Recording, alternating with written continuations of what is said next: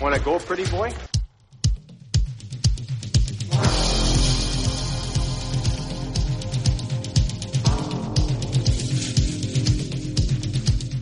Two minutes by yourself and you feel shame, you know, and then you get free.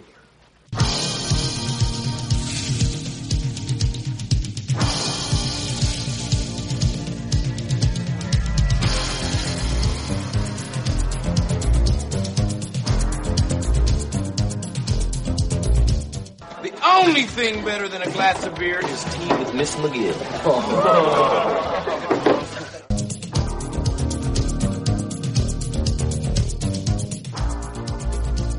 and welcome to the Fourth Line Voice Podcast. My name is Darren. Thank you very much for tuning in. Episode 38 of the Big Show, some enforcer based podcasting coming at you. Brought to you by the Hockey Podcast Network. How you guys doing out there? Another Sunday. So you know what that means around here? We're having a Vault episode. And that's where I play one of my old player interviews from uh, my now defunct website. And uh, today's guest uh, was will be Riley Emerson and uh, I guess it's not today's guest; it's today's interview. Uh, but yeah, Riley Emerson. It was a great talk. We talk about you know, growing up BC and his, and then going on the Western Hockey League with Tri City and uh, and his ten year pro career and um, AHL East Coast, uh, and then of course over overseas to the UK and um, in the Elite League. And you know, and you know, like we do it around here. Um, if anybody's listened to the show for a while, you know how that goes. Um, you know, we time uh, talk about everything and uh, opponents, teammates, and uh, get some get some stories, and uh, you know, just uh, you know, get uh, get Riley's story. And I think you guys will really dig it. I had a lot of fun talking to him, and and and uh, I hope, um, as I said, it's episode 38. So, um, you, you, know, you guys will go back and, and check out the other 37 shows. Um, uh, every Wednesday is new content, and then of course uh, Sunday um, is vault episodes. Um, so, of course, Wednesday I had Matt Nickerson on. Um, you know, a lot of uh, we're getting we're hitting the U- UK fans up here. Uh, Matt was a great guest. Now I've talked to Matt for quite a bit for a few years now, and uh, we had always planned on doing an episode, and he just he wanted to wait until he retired, and then uh, yeah, we finally uh, managed to uh, you know get a time and and uh, and connect, and and it was a great talk. Like I said, over two hours, and we covered it all from his time with the Texas tornado to. Um, you know, the unfortunate in- incident over in the um, Elite League with the fan, and uh, but we get to hear uh, Matt's side of the story. And I know, you know, you go on uh, even on YouTube when I was researching for the interview. Um, you know, I, I rewatched the the uh, clips of the incident, and then of course it had the, the different commentary about it, and um, well, actually, most of it was kind of right around the same was the same feeling I had. I was like, oh, the idiot shouldn't have been standing there, you know. And uh, if anybody's to blame, rink security and that goof um, is to blame. But uh, I'll uh, I'll let you guys here check out Matt's side of the story, and uh, and you can hear that. But uh, it was a great talk, and I appreciate Matt for coming on. And uh, and like I said, the other episodes had Jon Mirasty and Sean McMorrow and. Um, you know, Josh Mazer, Chris Graff, Tedarenko, uh, Roman Vopat, on and on. So go back, please go back and check it out. We're on all the major platforms, and uh, yeah, and of course with the network, you know, we have 31 other NHL te- all the NHL teams are represented on the network. So whatever team you happen to cheer for, I'm going to move my microphone here. Uh, whatever team you happen to cheer for. Um, there's a show for him, and as well as Terry Ryan, of course, on the network as well. And uh, you know, but I always have to mention my my uh, my fellow podcasters um, that aren't on the network. But uh, you know, they do great great shows. Um, Alec over at Five for Fighting just had this Curtis Tidball interview up and uh, Joe over the Coliseum Chronicles. He interviews um, Islander players, ex-Islander players, and uh, you know tough guys and stuff. And um, I mean, he's taking a little bit of a break right now, a couple weeks, uh, you know, just to uh, you know regroup and gather, and uh, you know, which we all need to do at times. And then, of course, uh, Bobby over at the uh, Bucket Drop podcast, and he's actually doing the same. He just actually released an episode with Daniel Amesbury. That was a lot of fun to listen to, and uh, I think he's doing one more episode. Then he's going to call it a call it a, a, a day for 2020, 2020 anyway. Season one will be done, and uh, he'll be back in the new year. But um, no, guys. Other than that, um, I'm not going to go on for too long. It was it was funny. I've um, this episode was really really different. I wasn't actually going to put out a, a, a vault episode. I was just to uh, I was gonna uh, just kind of do a, a, dashboard confessional, so to speak. I've been, I was, I was been driving around the last couple of days at work, and I was kind of doing a, a voice to text kind of, uh, kind of thing, and I was just going to go over the notes later and. And then kind of just put them all together and, and do an episode that way. Um, you know, just goofy week. Um, you know, unfortunately our car got hit here. It was a hit and run and kind of know the suspects of the idiots that moved in downstairs. And, you know, we gave them an opportunity to, you know, come and say something that, because it was late at night that happened. So I was like, okay, well, maybe they'll come over, you know, during the day. Oh, no, nothing. In fact, they just walked right by my wife and, you know, it's like, well, all right. You know, we talked to the, you know, putting in the report, it was just like, ah, just, you know, let the cops deal with it was basically what we were told. So it's all right. It's like, well, gave you an opportunity to say something, and now you dummies are going to get a hit and run charge put on you, which is, you know, just no integrity, and it's just, you know, they have younger kids too, and um, it's just like, you know, is this what you? This is the example you set? It's just, I don't know, pathetic. But and it's like, oh, it was an accident. Just come over and say something. I'll work with you, you know. But so that was really frustrating, and then. Um, the other thing I was saying, I was I was talking to a few friends um, about um, you know just what was going on in the world, and and um, well, it all started off. Okay, I'll put it this way. Um, aside from reading the idiocy of so that is social media, um, I went on Facebook for the first time and in probably over a year. Um, I mean, I'll log into Facebook, but I just all I do is go right to the search thing, type in the enforce Alex Enforcers Appreciation fan page, just read and check out the new pictures and stuff that are put on there. Do a few spins of the My Vegas game and log out. That's it. I don't ever look at my. I haven't looked at my profile and like I haven't changed my profile picture in like five years, but it was like forever. I don't know why, because the last time I was on there, I just got irritated with it, and I don't know why. But of course, I went and scrolled my news feed, and uh, it was just uh, it was just really disappointing. And um, you know, like I would say with Twitter, it's one thing. I mean, Twitter's a cesspool, but I mean, you're getting beaked off by some clown named Hurricane Boy sixty nine. So it's like they're just faceless trolls that like who gives a shit. But when it's Facebook and it's like these are people you grew up with, some of them and friends, you know, I've known since I was fourteen you know, and they were at my wedding, and you know, I mean, yeah, they live in different parts of the world now, but, um, you know, we like I said, we grew up, hung out for years together, in some cases, and uh, just to read that shit was just really, it was just pathetic, really. And uh, and it's like I always say, I, I I don't hang out with stupid people. I don't associate with stupid people.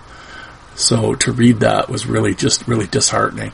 And the biggest one, I'm not going to get into names and whatever, but it was just, um, you know, they kind of went on this tirade about teachers, and it was and it was really disheartening because my wife's a teacher, my mom was a teacher, um, sister-in-law's a teacher. Um, I have friends that are, we have new, and him and I are, have numerous friends that are teachers.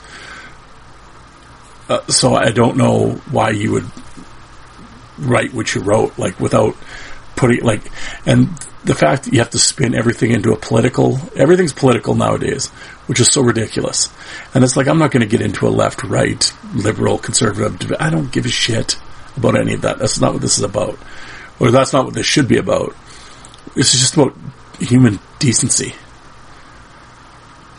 And you know, and I'm not going to get in. And it was because school's going back here right after here in the long week on Tuesday, and my wife's been um, getting ready for it. She teaches grade one, um, you know, and she's and of course she's nervous, and she's just trying to do the best that she can to keep your kids safe. Remember that, and the, her entire staff is. They've had numerous meetings. They were on Zoom calls, everything, getting ready to get your kids educated, staying healthy. That's the biggest takeaway from all this. This is they are doing this for the gener for the to educate and at the same time keep the students safe. So to read that they would rather do nothing and stay home and collect money or just do it online because they're scared and then they don't really have to do any work was just really disheartening to read because when all this happened, I watched the hours and hours that my wife put in online, uploading things, reading books, getting a hold of students to make sure they're, if everything's going well, on and on. So to read my fr- my supposed friend write that, and then to say that he doesn't understand why they should be scared, and if they're scared, they're just sheep and gutless. It's just, um, it was just really sad, and uh, yeah, and so you know, so to go along with everything else, and you read people that you know that they oh, I don't like wearing masks. Well, I haven't met anybody that likes wearing them, so I don't, you know, I get it. I get everybody's frustration, and of course the economy is really hurting, and and I know there's some people in some really bad situations, and I fully I empathize with them, and and I get all that without a doubt, and um, you know, it's it's tough, but um, this idea that um, like somebody sent me the Rod Pedersen, his little two minute tirade there, and it's just like, I get it, but at the same time, like, when, when he sits there and says he's, he'll sign a waiver to go to a hockey game or whatever, and if he gets it, well, he's willing to die. Like, what the fuck? Like, what, what, like, oh, and then you see these other, oh, I'm willing to die. Like, we're not storming the beaches of Normandy there, hero. It's a mask. Like, what are you, what are we doing? Like, just stop. Like, you sound ridiculous. It's a health thing, not a political thing, so stop making it about politics. And it's just, you know, so I'm not, and I had talked about going into, A, believe me, I had a whole rant about this, and I was told to probably not do it or whatever, and that was just, like I said, a whole bunch of shit piled up today, or over the week, and I was just gonna I was to use this as a platform to vent, really. And uh, outside of hockey, I've, I've vented about hockey a million times, but um, I'm just I'm not going to. I just wanted to talk about that and briefly, and I'm done. And, and it has nothing to do if you. Want. All I'm asking is just be. Please think of the teachers when your kids go back to school, and all they're trying to do is keep them safe, as well as educate them. That's all. That's all it is. There's not a plot. There's no scam. Nothing. and believe me, the effort put, and it's sure there are some that teachers that are useless. There's useless in everything, but don't judge the useless and say all of them because they're not.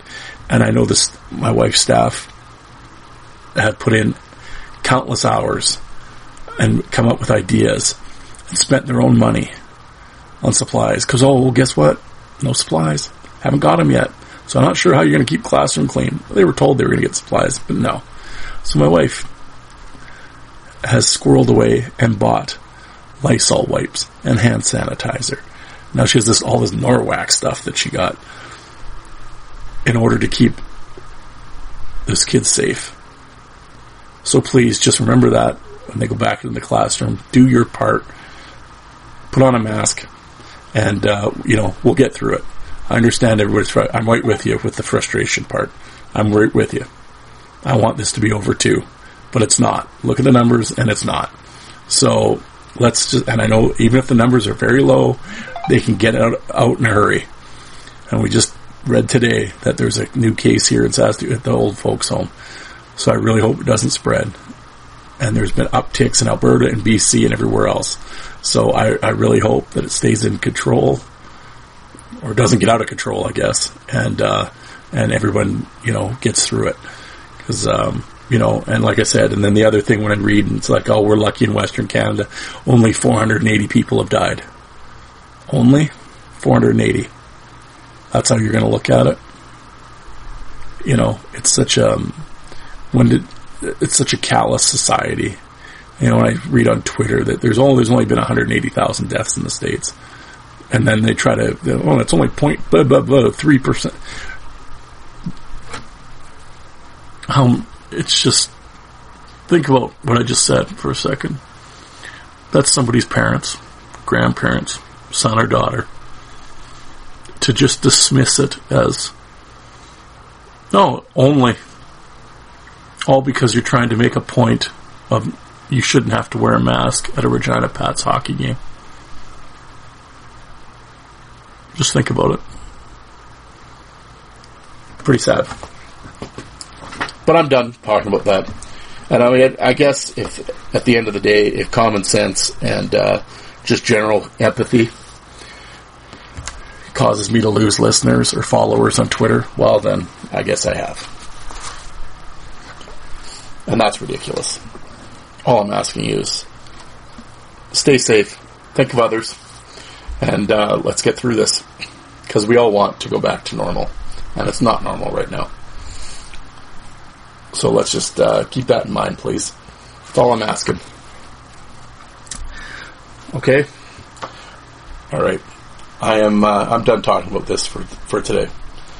And uh, yeah, I didn't mean to bring the whole thing down. I mean, I was just like I said. This is just kind of a, you know, hey, it's my show, it's my podcast. I'm going to say what I want to say, and that was just my what I was going through this week and some issues. And, um, and like I said, I'm not uh, pointing fingers at at any one or any side or anything. I'm just asking in general from my point of view.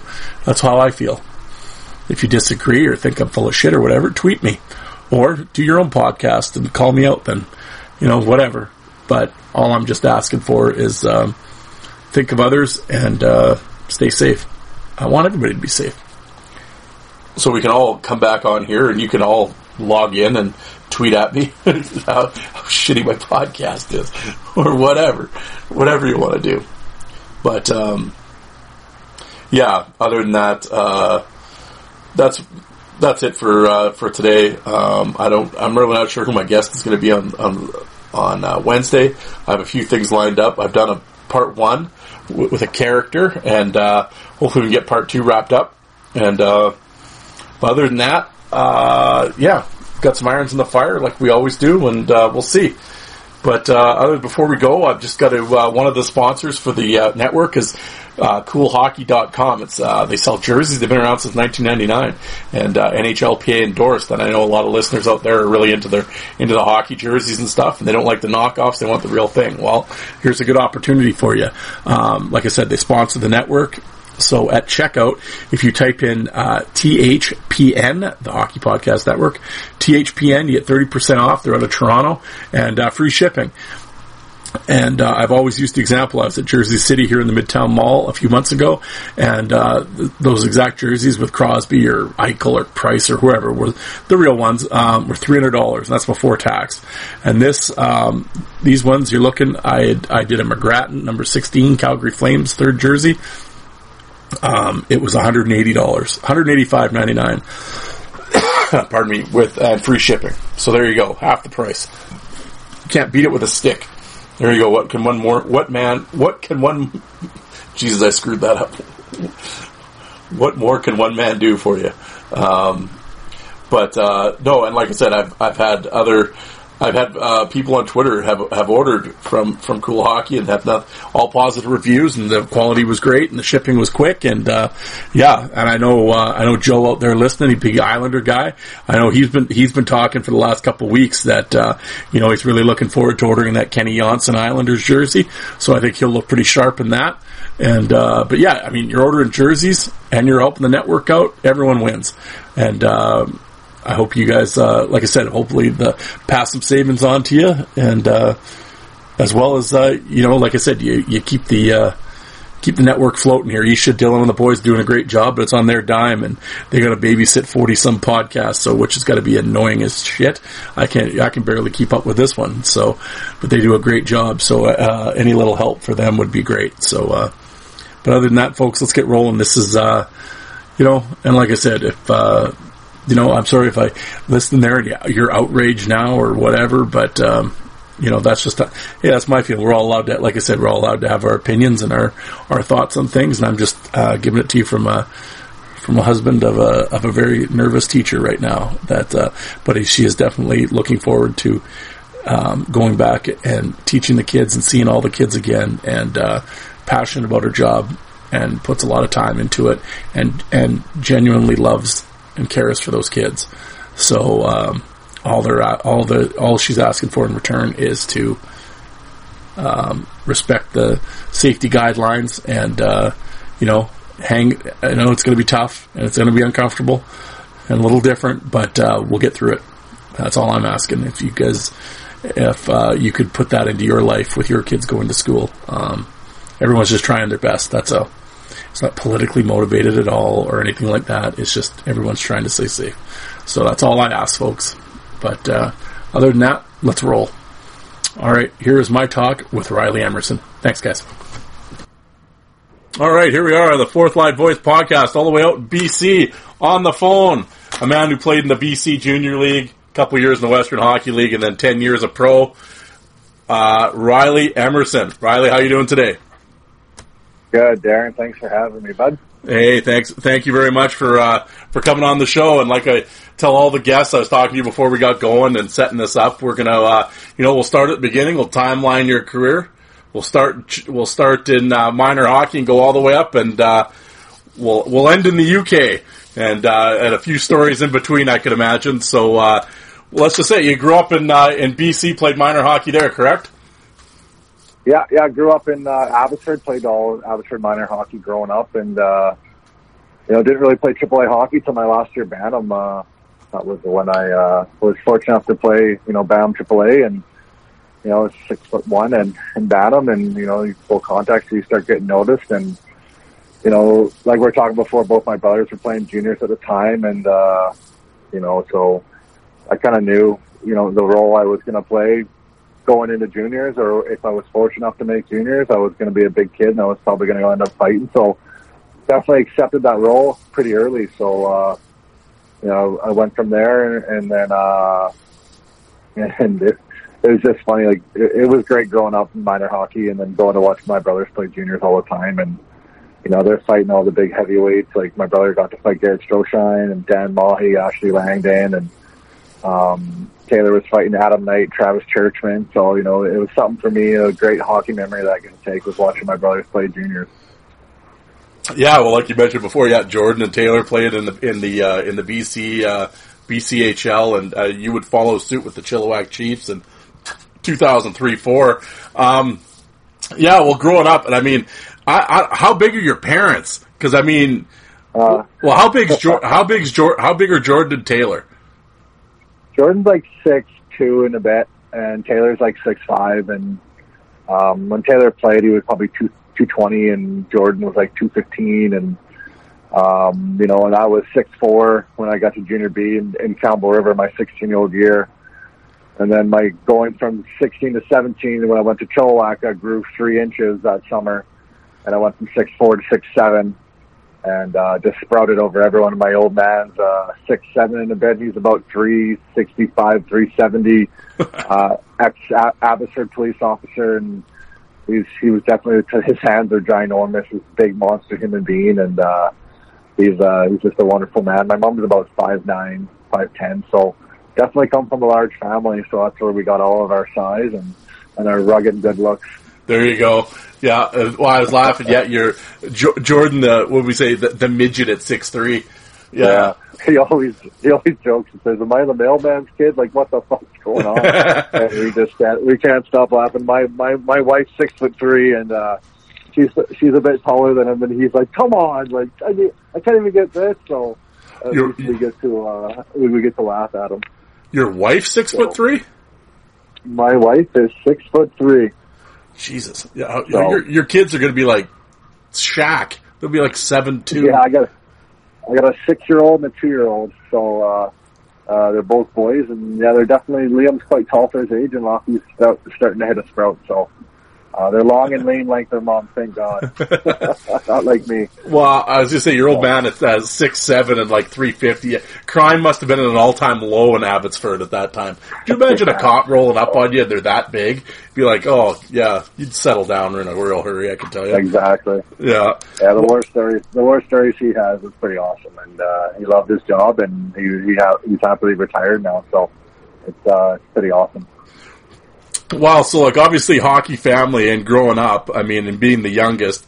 I mean, you probably got on the job training. I mean, you probably got your ass kicked daily. I'd imagine growing up. Oh, yeah, definitely. Uh, mini sticks in the house, roller hockey. Just parents would leave for the day. It would be a, summertime, and we would. Uh, we we used to we used to wrestle in my parents' room, like have full wrestling matches, and we used to have the old WWF video game on, and we turn on the starting music, so we'd all come out to like, and it would be like I'd always have to wrestle Taylor, and the winner of that would get to wrestle Jordan, and I would just get hammered on, and it was just so much fun. And then going, uh, and then growing up, and then after after my Bantam AAA year, I was going to my first junior camp, and uh, we're at a power skating session in Langley, and my dad goes, Taylor, teach Riley how to fight. And I'm like 14 years old. and I'm like, what? And Taylor's like, okay. So we're like sitting there and we like start grappling and he's like, Riley, I'm going to hit you. I'm going to hit you. I'm like, well, what do I do? He just strokes me with a right hand right in the face. I'm like, so right when he, hits me and he smiles and I'm just like, fuck you. And I just freaking punch him right back. And next thing you know, I bury my head and he's teeing off on me and I'm not stopping. And I'm throwing to and I'm not landing anything. And he's just beating the wheels off me. like just probably, and my dad's like, oh shit. So my dad's yelling, help! Someone, stop it, stop it! And like three people from the dressing room had to come and break this up. And then he looks at me, and my brother Taylor looks at me. He taps me on the back of the head. He goes, "You're gonna be fine, kid. Trust me." And I was like, "What?" And I was like, "Okay." So like, I go to my first, my first like fight. Who wasn't my brother was at a global camp, and some guy cross checks me from the net. So I push him back, and he drops his gloves, and I drop mine, and he like I grab onto him. I just like punch him twice, and he falls. So I was like, "Oh, this is nice." So I was like six foot four at the time, or six foot two at the time. So, you know, it was pretty easy to get my my feet wet. But you know, I always worked with my brothers on, you know, wrestling, and, and I could definitely take a beating, and I definitely did throughout my career here and there. So. It was uh, it's been pretty awesome. Just my dad's like, oh shit, what I do, and Taylor is just loving it, getting to beat up his younger brother after a power skating session. Like this, ridiculous. It looks like two mutants. Oh, the Emersons would have been the talk of the town. There. oh, so we, we we we had a lot of stories. Like I remember I had a coach when I was in Pee Wee, freaking literally told me I was going to do be nothing in hockey, and I was in Pee Wee, like first year. He's like, you should just quit hockey. Like you're you're going to do nothing. Like you should quit. And I'm like, what kind of coach tells a player that? no like, kidding. Like, what are you doing? And, and then after I got drafted, we uh, printed out the newspaper article and left it on his front steps. You can kind of take that humble little humble brag right there, but um, Yeah. yeah, I was pretty rattled at that guy. I was. You don't ever say that to kids. Like you're not there. Not every kid's going to make the NHL, but you know you're supposed to be there to be a leader and a mentor and a role model for these kids, not to sit there and cut kids down. So that, was, uh, that was a good little t- tip of my cap to me. Absolutely, yeah. I was. I would have said Yeah. the. You should have taped the uh, the the uh, draft day eight by ten uh, Minnesota headshot on the door. Yeah, that. Uh, Exactly. yeah, tool. Yeah. Well, did so you play um, junior? B? Did you go in the Bantam draft at all? No, I did not. Uh, I didn't go in the Bantam draft, but I got listed by Kelowna my 16 year old year when I was in in Campbell River, and um, you know Ed Kingston was a big scout for them, and he owned uh, the Campbell River Storm, so he brought me out there, and um, I was you know I got to go to Kelowna's camp as a 16 year old, and both my brothers both fought Stefan Sunderman, so I'm coming in as a 16 year old, uh, make main camp, do you know playing in main camp, doing really well, and um, Jordan and Taylor at the time were both playing in Merritt for the Centennial, so I went to the Centennials camp, and I did really well there. But I was like, well, I'm going to go to the Western League and try out there. So I went to the Western League, and you know, my parents knew everything about it. I could only stay for a certain amount of time, yada yada yada, and and uh, so I make main camp. First game we're playing Kyle McLeod, Cam Paddock, all those guys. So Paddock cuts across the middle, and I slash him, and like not thinking anything of it. And so I got freaking, and I don't really think like, oh, these some of these guys are to be going to NHL camps. Like, you know, I'm just a 16 year old kid who's just happy to be there. And so I got Kyle McLeod screaming at me, six foot seven, like 240, shredded at the time. I'm shitting my pants. I'm like, oh my gosh. So the next day we play Sunderman on another team, and he flies out first shift and just tomahawks. And he's like, let's go, let's go. And I'm like, no, I'm not fighting you. He's like, you're fighting me right now, and I I didn't do it. And you know that's one thing I kind of wish I did. Like just got my feet wet right away, and I he you know he, I was intimidated at the time. So some other guy comes out and I fight him, and and him and I go. So uh, Lucas Girodi, and he was it was a great fight. He hit me so fucking hard too, and um, it, it was good. So but I didn't up fighting Stefan, but uh, you know I went back to Campbell River that year and you know worked on my game and kind of learned about fighting more and and uh, it was good. But that was a fun story from Kelowna. I was just fucking shitting my pants on the bench. The crowd screaming at me. I was like, "Oh shit, here I go. What am I getting myself into?" Oh yeah, so there's all there. are- Yeah, the camp stories. Yeah, you you don't want the vets chased. Yeah, that's for sure. But well, I guess and I, and I, did, I didn't know anything. I didn't know any better. Like fucking, that I was doing anything stupid or you know, just playing and trying to play hard and didn't know. But you know, once I got older and realized, you know, when I was in their position, I was like, okay, well, you know, now I knew where they were coming from and put myself in their shoes. So definitely completely understood that. So Well, no, absolutely. Well, at 17, so 2003, 2004, you you uh, did you go to a dub camp or did you just go to Chilliwack right away?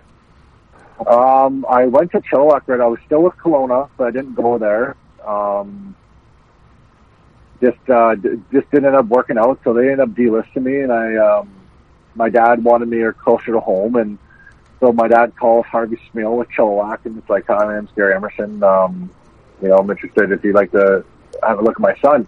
And so he's like, so what's your name? He's like, Gary Emerson. He's like, there's another Emerson?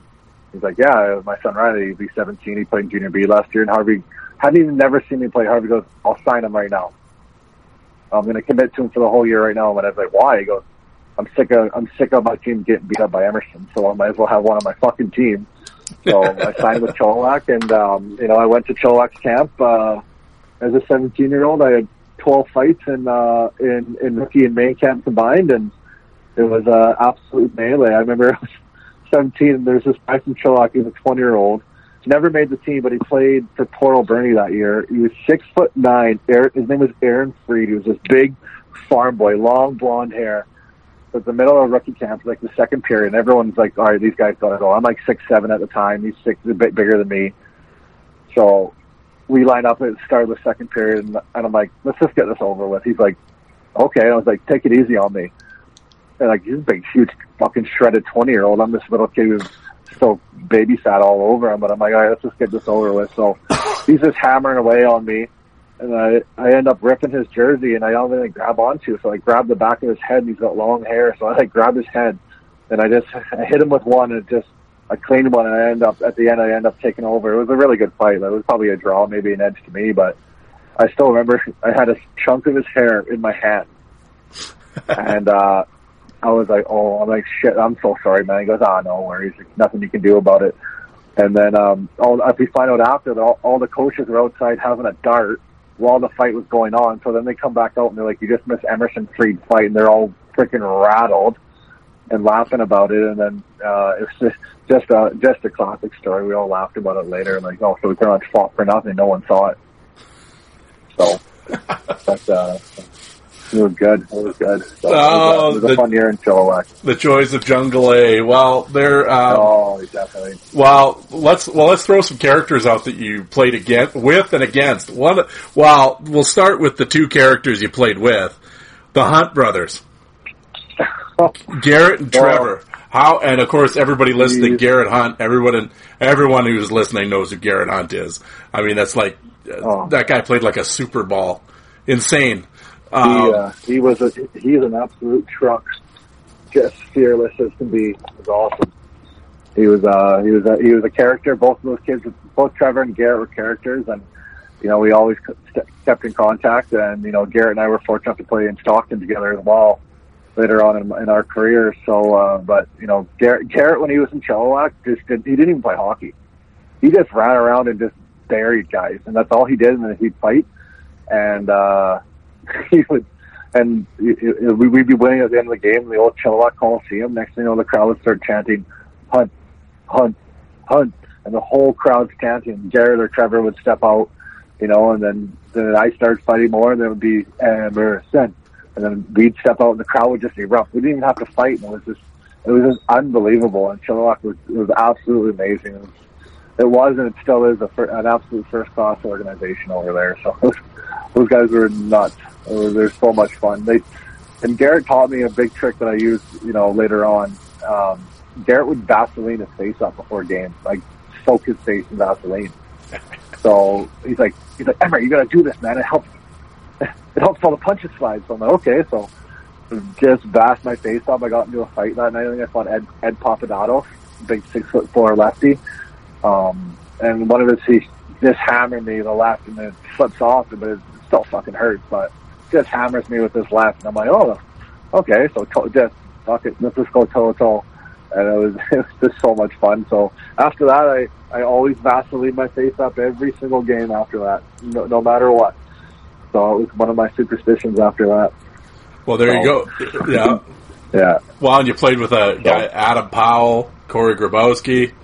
I mean, yeah, um, anyway, listen. Of course, they play, uh, Corey played in the Southern Professional League later with Jacksonville, and uh, but yeah, it's one. he was uh, he, was- he was tough. He grew up with my brother, so he was an Abbotsford boy as well. So Yep. I was really familiar with him, and Gra- Grabber is a beauty. And you know, he had, I think I think it was uh, he had quite a few concussions, but he was a great teammate, and he was definitely a character as well. And he liked to chuckle me. He was a big, he was a brick shithouse. So um, it was fun watching him fight. I never him and Tidball had a big fight one game in Chilliwack, and then we were winning, and it was like two, three minutes left in the game, and Tidball's like, Corey, let's go, let's go again, let's go again, and I was like, and I, I yelled at Corey, I'm like, send him my way. And Corey's like, what? And then Tidball's like, what? I'm like, give me a go. He's like, really? I'm like, yeah. So him and I square up, and you know, I end up just getting them strung out at the end, and just throwing as fast as I can. You know, 17 years old fighting this big 20 year old guy from the queue, and um, you know, I end up getting the better of him, and then the whole crowd starts chanting Emerson. And just after the fight, I just skated right off the ice to the locker room, didn't celebrate, didn't do anything. I was just, you know, fortunate enough to have been able to fight. You know, such a you know, uh, such a well-known name out there, and um, you know, come out of it alive at least. So um, uh, it was pretty fun, but it was a, definitely a great memory. And Grabber's like, you didn't have to fight him. I'm like, why wouldn't I? You already fought him. You don't have to fight every, all the time. You got a six foot seven guy next to you. I don't mind fighting.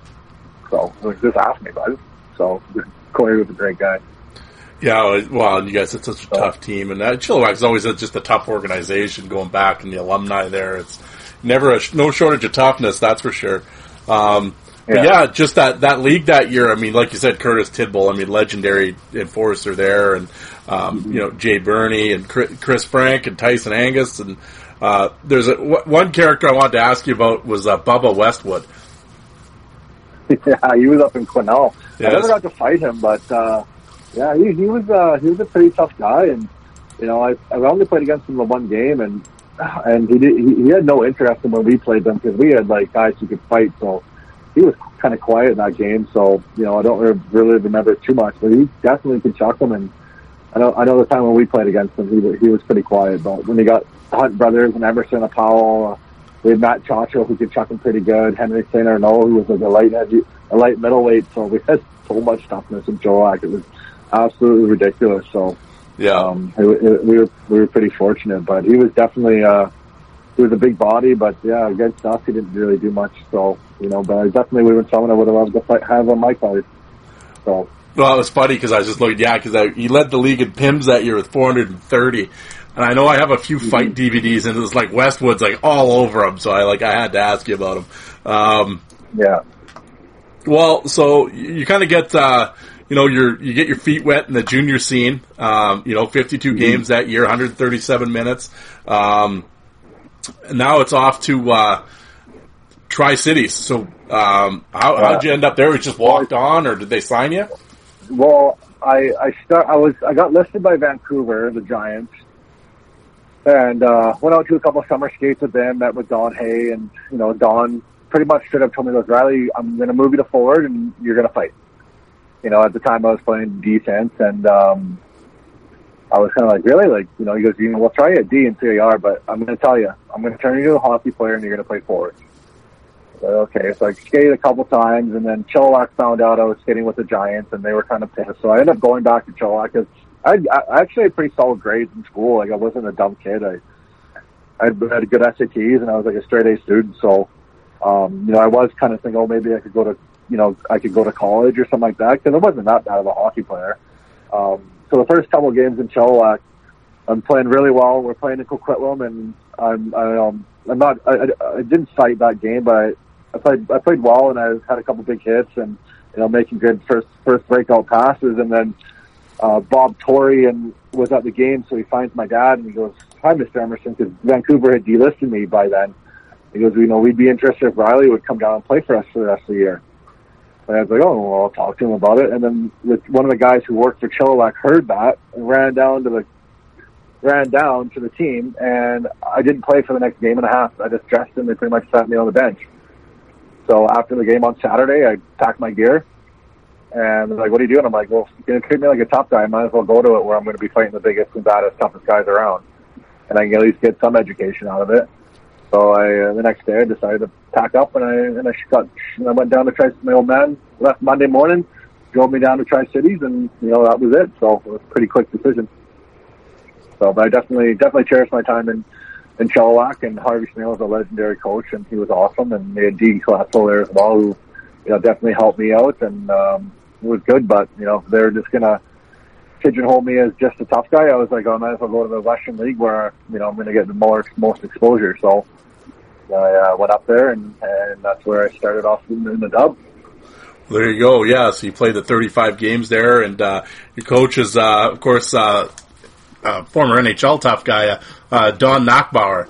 Um, now, now I've heard some. I've talked to guys. I've heard stories.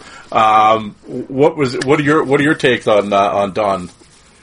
Uh, I, I love Don. I, I, I like Don for me. Like, you know, because he was a tough guy. He taught me a lot about momentum, shifting momentum, kind of like how with McIntyre when you were talking with him, you know, how he learned about, you know, the shift of momentum, when and not to fight. And he helped me with a lot of, like, he broke down pretty much all my fights too. We video them, we talk, you know, you think about doing this. And he'd even wrestle with me and Aaron Boogaard after practice. And, um, you know, he, he, he was great for me. I, I definitely can see where some guys didn't like him. He, he definitely liked to, to play some mind games. He definitely played a couple with me. Uh, my second year though, my first year he was he was fine. He he wasn't anything. My second year after I had drafted, he uh, he played a couple. I remember the start of the year I wasn't wasn't fighting that much, and then he's like, "You're not fighting enough." I was okay. So the next fight, the next game, I go, I have two fights, and he doesn't say anything, and then we have like a home and home with Portland, and then we're in Portland, and we're winning six nothing, and it's right at the end of the game, and Garth Collins jumps me, like behind the plate jumps me. So I drop my gloves, and him and I go toe to toe, and by chance when that's happening, one of our guys, Ian McDonald's on a breakaway, and they blow it down right before he's about to score. And IMAC at the time was lighting it up. And um, so we fight, whatever, blah, blah, blah. It's over. We get home from a six hour bus trip and now. Bars like Emerson, come to the office. I want to talk with you. Well, okay. So he there. He's like, why are you fighting? Like, what? He's like, why are you fighting? He's like, our guy's on a breakaway. I was like, we're fucking up six nothing and it's got jumped. He's like, what, you can't take a punch for your teammate? I was like, been taking punches for teammates for the past three years playing juniors. He's like, oh, really? Only the Vimax in the scoring race, and that one breakaway could have made made it break Break it. I was like, well, I'm sorry, and I'll apologize to IMAC about that. I was like, but you just told me I'm not fighting. I just got jumps. I got another fight under, under my belt. Like, what do you want from me? He's like, well, you don't agree with me? I was like, no, I fucking don't agree with you. And he's like, get the hell out of my office. And he had kept me there like 4.30 in the morning. He was like trying to play mind games. And right from there, I, I called him out. I'm like, what? I'm like, no, like, I don't fucking agree with you. And he, I think it kind of took him back, but I think, per, like, ultimately he did like it. But I was like, no, like, but he would play those little mind games, like, you know, or he, like, I remember one game he scratched me. He's like, I'm scratching you tonight. I was like, why? He goes, I want to see how the team responds about you in the lineup. I was like, kind of like, I fucking don't even play. Like, it doesn't make sense. We got Boogie. Actually, I like, hold, Riley, no. could, could you hold on for one second here? Yeah. Uh, so he gives you, a, so you're a healthy scratch. You want to see how the team responds. So, yeah, so I get healthy scratch, and he's like, Emmer, I want to see how the team responds. I was like, well, what the fuck does that mean? Like, I'm playing pretty good right now. I should be getting scratch. And I was like, well, that's kind of stupid.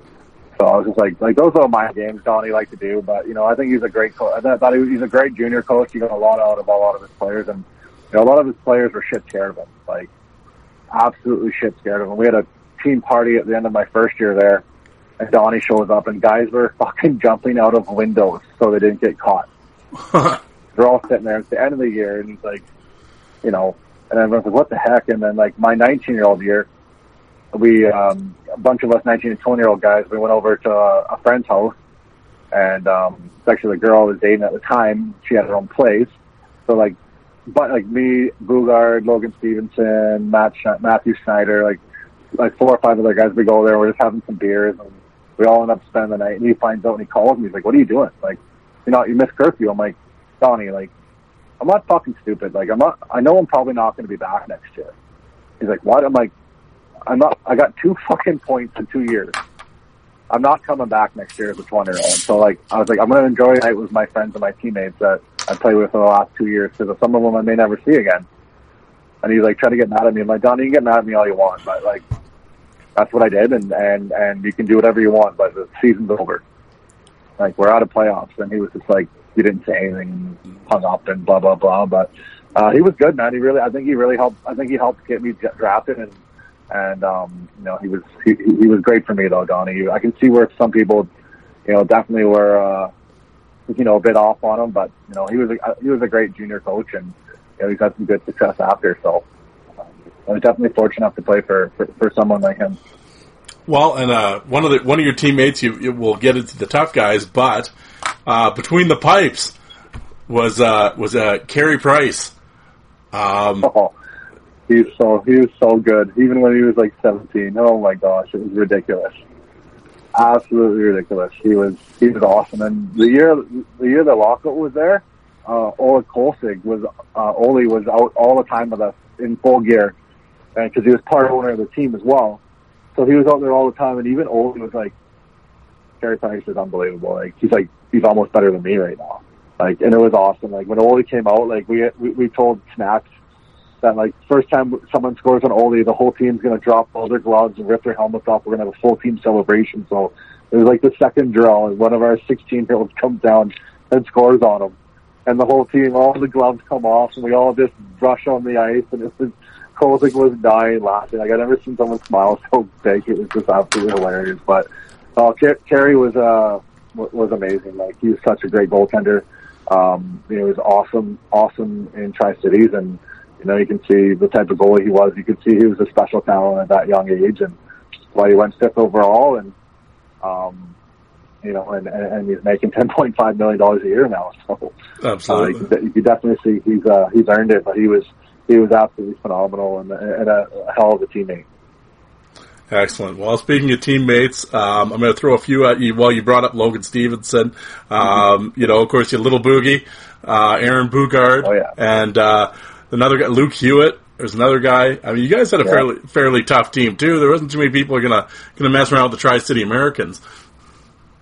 Yeah, we uh, we had a pretty tough team. We had you know Luke, like you said, Aaron, Logan, Clayton Stoner, Sean Bell was on our team. Andy Thompson was a 20 year old who who'd been around, you know. So we, and we we had some guys who can chuck them. So we were definitely uh, had a lot of team toughness. So um, it was it was great, man. Little Boogie was awesome. He, he he was a he was a hell of a character, and there was probably a little bit of animosity between us for a bit, but we kind of just let it go because he was drafted the year before I got there, and when I got drafted by Minnesota, the they didn't qualify him, and they drafted me. So it was kind of like, what the heck? So it, it was kind of bad, but you know, uh, Aaron didn't really have a good year fighting wise that year.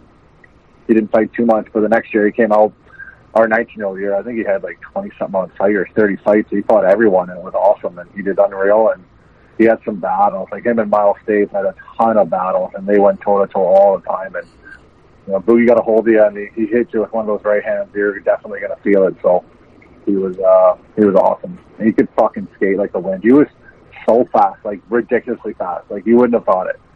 Like he he was such a fast skater, like because he was just so big and strong. Oh, well, that's right to actually tell everybody. I'm like the Boogaards could skate. For, yeah, for his even, big, even Derek, even Derek, oh. even Derek could skate. Like absolutely. Fucking, when you're six foot seven, like same with me. When you're six foot seven, of course it looks like you're going slow. Yeah. But he could, they could fucking wheel. They could definitely wheel. Yeah. So. Well, when you're that, yeah, well, yeah, you're six seven exactly. When when you're that big, yeah, it looks. Yo, I, I think I don't. know, Maybe it's just it's the size thing. Visually, you look awkward. It always looks mm-hmm. You know, when they're that when you guys are that big. But yeah, you get yeah with your strides, everything. Yeah, you guys are moving for sure. And uh, yeah, Boogaards, yeah, they're uh, tough tough cats. Um, well, and then and like I was saying, uh, I was actually watching some old uh, dub footage of you guys back at that time period, and I had mentioned Luke Hewitt, and I didn't realize at the time, but I think he had like 28 fights or something that year, and he was just oh, dumb and just dummying guys. It was like, oh, he had a fuck. His right hand was so fucking mangled, but it was like there was so much like scar tissue damage there that that, that thing turned into like a mallet. and he would once he got that thing clo- like cocked, and you got hit by it, like you were gonna fucking feel it. And Luke, he had undercover long arms, like really long arms, Yeah. and um, fuck when when when when he hit you with those fucking hammers, you you felt them, and uh, he did great that year. He was very entertaining and. He was awesome to watch, and he was uh, he was one hell of a human being too. He was just great. Like he was awesome, awesome to have in the locker room and always chirping and um, he was he, he was funny, but he he would just he would go toe to toe and it was awesome. It was just it was great to see. Like it was nice having that year. You know, where it wasn't just one guy fighting all the time. Where we had a, a bunch of guys who could you know share the load, and um, it, it, it's definitely one of the fu- funnest years I've had playing. I had playing hockey. Well, and that's the thing. And like you said, when you have that, when that many guys, especially in the Western Hockey League at that time, I mean, when you got teams that are just, you know, loaded up and it's like, yeah, so it's always nice to have strength in numbers, right? I mean, you know, and especially in that U.S. division like you guys were in. I mean, you know, you got Zach Fitzgerald and Fraser McLaren and Cody McLeod and Mitch Love and Stoesz and, you know, I mean, and the Lynch and all these guys and you're, you're running into them every night. Yeah, it's nice to know that, you know, if you're not feeling it that night, at least you got some help. Yeah, exactly, exactly. So, yeah, we definitely shared our workload real well, and you know, the big, big, big heavies that Boogie and I could take care of, and you know, Luke would fight some heavyweights and some light heavyweights, and it was great. So I still remember my uh my first fight in the dub. I got the fucking wheel beat off me by Andy Boston. He he was a lefty. I think this is Saskatchewan boy. And in Kootenay, my first game in the dub, him and I square up, and he switches up and he just tees off on me. I'm like, oh, I just left Chilliwack, just came to the dub, and I just got the shit kicked out of me. I'm like, oh, it looks like I'm not playing hockey the rest of the year. I'm probably going to get fucking cut now. And I still remember after the game, Bob Perry's like, it's all right, Emerson. No, not every tough guy wins every fight. You know, if you don't, if you, you don't lose a fight in your career, it doesn't, you know, means you're not a tough guy. So he's like, don't worry about it.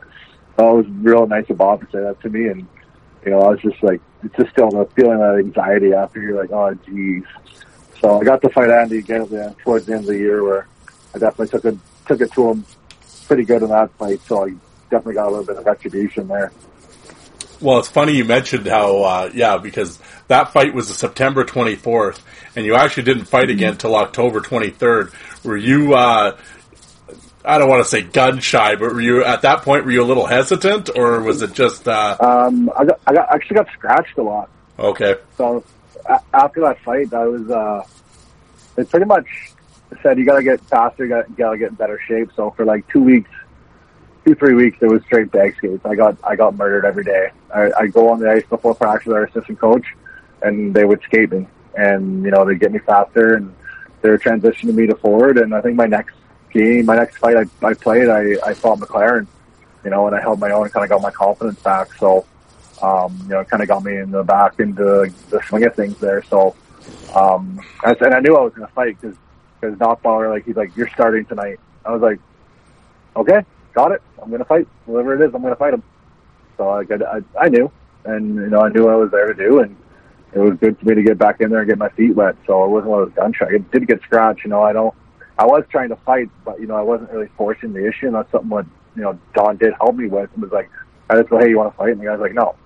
You know, he told me, you know, you got to go run and hammer a guy or, or piss someone off or, um, you know, get under the, the, the skin of their, their superstar, you know, and, you know, some guys you could have worked with, some teams it didn't. Um, we're playing Portland and Brandon Dubinsky's there and Nachbauer goes, Emmer, I want you to get under Dubinsky's skin today. I'm like, okay. So warm up, so I'm like, Dubinsky, I'm to fucking kill you tonight. He's like, who the fuck are you? I was like, I'm to kill you tonight. He's like, you got to catch me first, buddy. I was like, hey, I only got to fucking catch you once, okay? That's all it is. And he's like, he looks at me, he's like, good comeback. And we started chirping back and forth. Fucking end of the first period, four fucking points. And I'm like, and Don's like, Emmer, I thought you rattle him. I'm like, this is someone we kind of, I was like, Don, this is someone we don't wake up. So we should let, just let Dubinsky sleep. Like, just let him go to sleep. If you, like, why would we rile him up? And he's like, yeah, I thought about that. He's like, yeah, good point. I was like, for fuck's sakes. So it was, uh, it was definitely pretty funny. So, um, it was, it was awesome. And, uh, we, we played against some big, big tough kids and some good superstars. I got a, I got a funny story about our 19 year old year, so me and Aaron Boogaard were playing in Kelowna. And we're playing against Luke Schenn, and he's a 16 year old at the time. I go in and I go to finish my check on Luke, and he's, he kind of counter hits me, and all the wind gets knocked out of my body. So I skate back to the bench. I'm hunched over. So Boogaard jumps on the ice. Same thing. Puck gets dumped in. He goes to hit Schenn, and next time he comes off and sits down right next to me. And I'm like, "What happened?" He goes, "Fucking Schenn." I'm like, "Me too." And like Nachbauer is like, "What the fuck is wrong with you guys?" And we're like, "We can't even breathe." This kid was built like a brick shit house, and Aaron and I are looking at each other. We're like, "Holy shit!" This kid just knocked both our wins out and we're like, oh my god, like it was absolutely crazy. It was so much like we we laughed about it later on in life, but oh, it was it was uh, we're just both hunched over these two big tough guys. This poor little sixteen year old just kicked the shit out of us with both with a counter hit. oh. Yeah. Well, Schenn, yeah, Schenn, he ran, he was something in the dub, man. That guy ran show back then. Yeah. Um, He's a monster. He's yeah. A monster. Yeah. Well, a couple guys, you, like you mentioned his name earlier, you had a few run-ins with him that year was Fraser McLaren, and another guy was uh, James McEwen. I think you had three fights with that guy in the first year. Um, you know, um, I think McLaren, were you were you both seventeen or eighteen at the time, or was he Yeah. younger? Yeah, I think I was 18 and he was 17. So um, he was an 87 born, uh, I believe. So he was just getting his feet wet as well. And, you know, we both knew what we had to do. And he was a big, strong boy. So um, it was good. Like, we both used our reaches very well against each other. And, you know, and uh, we, had, some good tillies. And he, him and Boogie had some great scraps as well. So, Yeah. um, you know, I was definitely fortunate enough to, to, to learn, you know, at a young age, you know, the next level of tough guys because you know, I think after after that 86, 87 year born, the dub kind of went away from the, the heavyweights that could that could fight, and it, it transitioned. So I was definitely fortunate enough that I was able to play in that era where it's guys like me. So, but yeah, Fraser was a tough boy, and I never got to play against him after then, and pro at least. So uh, he was he, he was tough boy. Fuck, big tough. He was jacked too at 17. Ridiculous.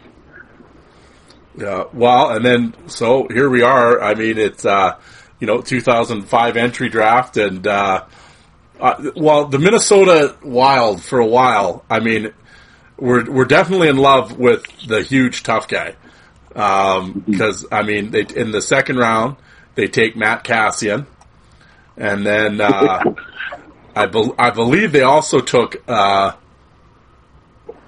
did they take Patrick Bordeleau too? I think. No, no, Bordeaux came on a tryout. Oh, on okay. a tryout with our team. Well, nonetheless, they got him. They have Boogards, and I mean, um, and then you get drafted in the in the seventh round. Um, well, first of all, how big of a thrill is that to go in the NHL entry draft? Oh. it, it, it was amazing. And, and a little fun fact, I don't know if you want to do some research on this, but I might be the only player in the history of the National Hockey League who has played games and got drafted with zero points. Zero points.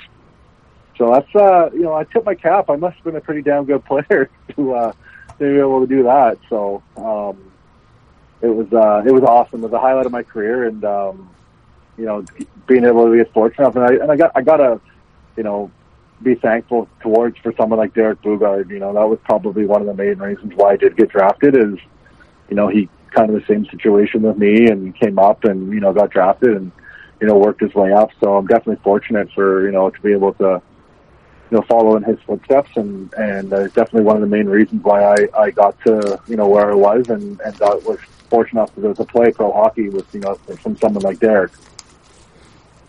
Yeah, well, let's talk about let's talk about that. So the, the following year, um, I know you played in the uh, in the Traverse City tournament. Um, yeah, because I know you fought uh, Trevor Hendricks and Robin Big Snake. I know you had a couple fights there. Um, what, what was that? What was just I like? I, had a, I had a goal and two assists as well. I was sniping. There you go. But when you're when you're on the line with Benoit Pouliot and Adam Courchaine, it's kind of hard not to not to uh, not, not to get some kind of points. But I still remember we were playing at Lana's farm team when I scored, and come down to two on one with Courchaine, and I I, I ripped it far side shelf, and Braydon Coburn was the D man, and Coburn stops and he's like, Emerson, I'm like, yeah. He like looks at me. He's like, "Do you want the puck?" I was like, yeah, I do. He's like, is that your first goal ever? I'm like, fucking right it is. and he like looked at me and he's like, holy shit. And Courchaine was laughing so hard.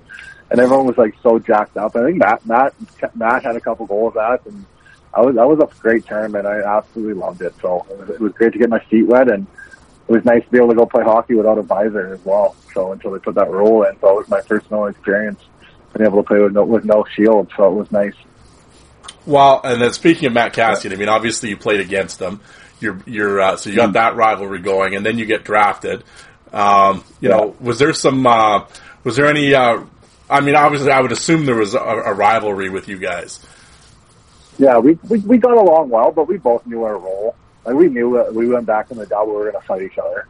Yep. You know, and you know something we definitely look forward to, and we both knew our role. We are both big heavyweights and and stuff like that. And uh, you know, we we did fight uh, the next that following year, and he fucking beat the shit out of me. Oh, like I won't lie. Like I threw like four or five quick rights. And, you know, he kind of sat back. He switched up right away to his left, and he hit me with like three uppercuts, and it was fucking good night, Jim Kite. I think it dropped. Like it didn't get knocked out, but it fucking went down. And I still remember after that, like after that game, like I got back to the hotel and I had a pounding headache. And next, it was like two in the morning. I'm in the bathroom, puking my fucking brains out because he conkied me.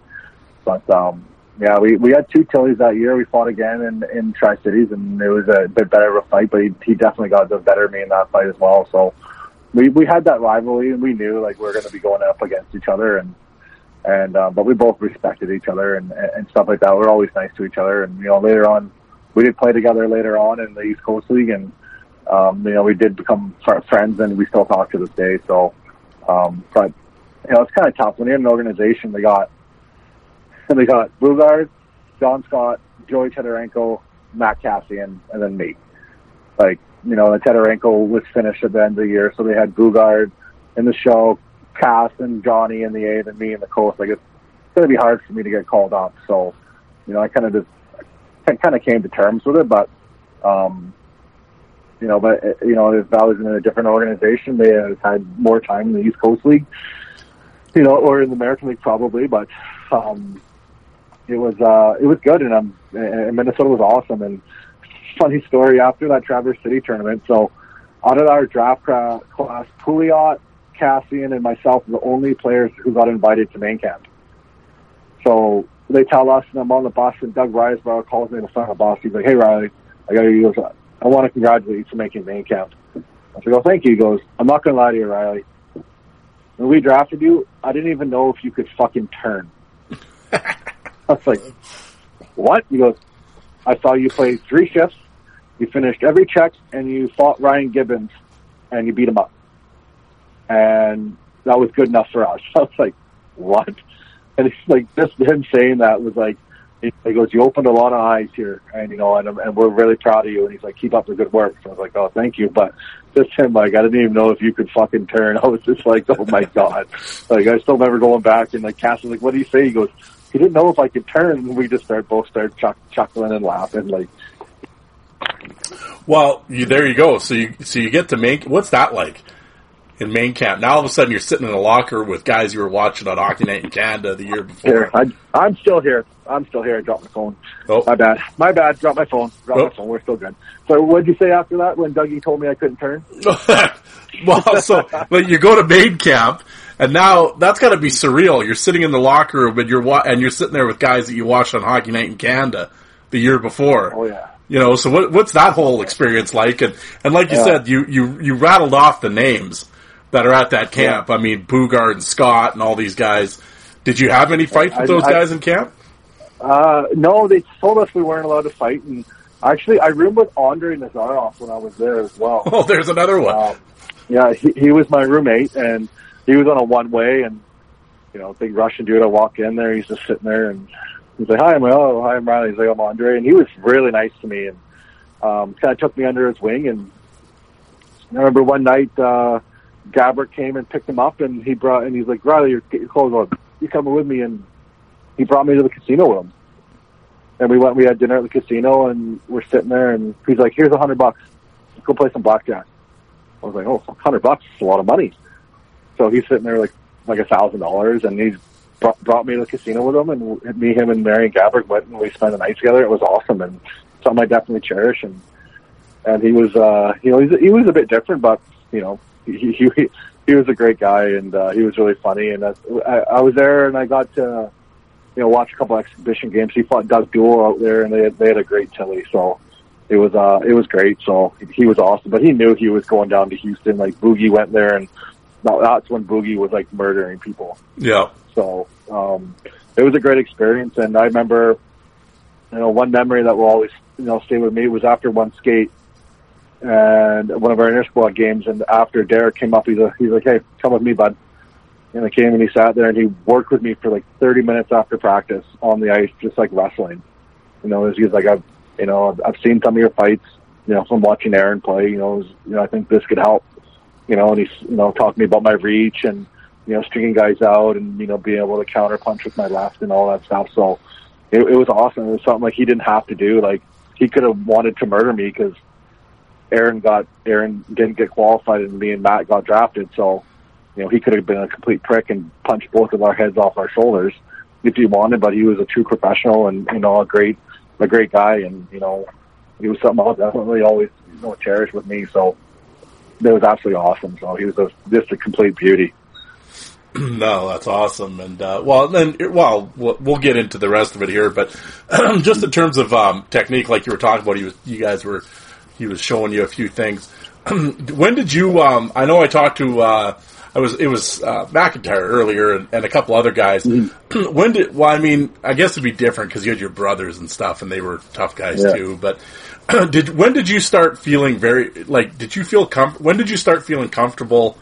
kind of in the moment? And uh, and when did you start, especially for a guy your size? I know I've talked to few, lots of kind of bigger dudes. When did you really start taking it? Did you right away start taking advantage of your of your length, or did you kind of? Is that something obviously you learned over time to use? Yeah. Oh, definitely my biggest strength would, would be my reach, and yeah. so that's all, something I always try to establish right away. And obviously, sometimes it doesn't work, and sometimes it does in a fight. Like you're able to string guys out, and you know that's when you're very fortunate to, to come away you know unscathed or on the on the upper end. So um, that's something I, I knew right away. I always had to try and get my reach established right away, and you know, and Derek taught me and, and Donnie taught me about like where to grab, like when guys are punching, if you can grab their biceps, you know, when they're punching, you're able to stop that punch by holding their biceps. You know, the only way that they're going to be able to rip out of that is like if they're going in, like throwing an uppercut. So you know, they, he kind of showed me how to counter that with a, with a grab, with you know, using your strength and, and size as well. So, um, you know, I, I definitely, for, for me, I was a ginormous human being. So, you know, I always wanted to get my reach established right away. I didn't have the best balance, but, you know, I was, I was, you know, able to hold my own. So, but, you know, something, you know, getting my reach was definitely the, the number one thing I wanted to, to always get established in the fight right away. Did you, um, did you find like right away it was like this or I, like you talk to some people, and the first few times they fight, it's like really kind of spazzy and you know almost blackout type fighting. When did you get comfortable with it, and it did everything slow down for you, and you could kind of think as it was going on? When did that um, When did that happen for you? was that sort of right away? Uh, it was, I think it was like my 17 year in Chilliwack. I kind of the more I fought. Um, I had like 15 fights my 15 or 16 fights my first year in Chilliwack, so yeah. I got comfortable with my reach there. Um, you know, and and a lot of the fights that I did get dummied on is when I was just when I got when I went blackout. Like I found with myself, when I got too riled up and I got too out of control is when I got dropped. Yeah. You know, like I got dropped three or four times in my career, and you know those times I got dropped was when I was just throwing wild and and not using my size and my strength to my advantage and you know, I was just throwing wild. I was off balance, and the guy would sit there. He'd take a couple of lickings. He'd wait for a spot, and bang, bang, you know, lights out. You know, so that's how it was. So, you know, I knew towards the end of my career, and when I got older, and the more fights I got, okay, this is what I have to do. This is how I have to, you know, take advantage of this fight. So, um, I got comfortable with it at a, at, a, at a younger age, but you know, obviously not. You don't win every fight in your career. If you didn't, no. you know, if you won every fight in your career, you're not a fucking tough guy. Um, yeah. You know, I took my lickings and and stuff like that. But you know, I was, you know, I, I definitely learned at a young age. Like I'm big, I'm big, I'm strong. You know, I got to use what's my advantages in a fight. You know, it's my reach right away. So you know, I, I knew at a young age. So it was it was definitely helped me. Yeah. So Well, yeah, yeah, like you've said a few times. I remember, yeah, Jeremy Yablonsky said that too. If you've never lost, oh, if you've never lost a fight, the only thing that means is you're not fighting the right guys. So, uh, exactly, exactly. yeah, and uh, well, we're gonna get to Yabo here shortly, but uh, well, and another thing, I was just as we're just kind of talking the technique of fighting. Um, like I said, I've talked, I brought it up on here numerous times with guys, and and and the initial when they're squaring off and the grab. Dean Mayrad talked about it. Brad Wingfield talked about it the other day when I was talking to him. Did you like? Were you uh, go at them, or did you like them coming to you? Did you like? Um, I I like when they would come to me and, and Don uh, Donnie took me and Boogaard one day and we watched like 40 videos of all these fights of all these guys in the league, and he broke it down. He slow mode, and a lot of the time the first reaction of a player in a fight would be would be to lunge and grab a guy Yep. and try and get you know grapple for position. So we worked a lot with right when they reached to you know to grab, we would throw a quick right hand to try and stun them right away, and then we would take control of that fight. You know, and sometimes you miss your punch, sometimes you don't, but you know that's something that like right away. Like I always wanted to try and sit back and wait for that guy to to re, to, to, to to lunge at you or to try and grab. Because right when he tried to grab, I would try to throw a quick pop right right away to try and stun him, and then I would try to get my left out to to keep him out, and and and, to and then I would go from there. So Yeah. and then I would you know use my size and my advantage. So that that's what something I try to do and look at. You know, so um, and that's something Donnie definitely broke down for Aaron and I as well. And especially with Aaron, he was such a powerful puncher. If, I know he had a couple one punches where if he threw that right right away and he got you good, you're fucking going right down. Yep. And he did that a couple times. Yep. Well, before before we uh, leave Junior, I mean, I got to ask you a couple about a couple cats here. Um, you, we, obviously, we talked about Kassian and uh, your battles with him. Um, an- Another guy that you fought three times, and I and I've seen video. pardon me, I saw a video of him in the Quebec League, and then and then he was in Saskatoon here. Um, was Brandon Tidball, and I know you had Fuck, he some. was tough. He, he was a tough fucking little shit. Yeah, he was. He was. a char- he was a, he was a character too. He was one of those guys like who knew he had to fight. He was a great guy to you, and he threw fucking hammers. I know we we had two good fights in try, and uh, he popped me at the end of the second. Didn't put me down, but it was a good punch. He landed it, but um, I fucking never hit him square in the face, and he was just it didn't even phase him. I was like, oh fuck, probably fucking throw a pillow. I probably threw pillows anyways, but um, the uh, our fight in Saskatoon, fuck, he spun me around and around. He fucking he got the better of me in that fight, and he was a tough little fucking pit. He was a little pit bull, like 'cause he wasn't very big.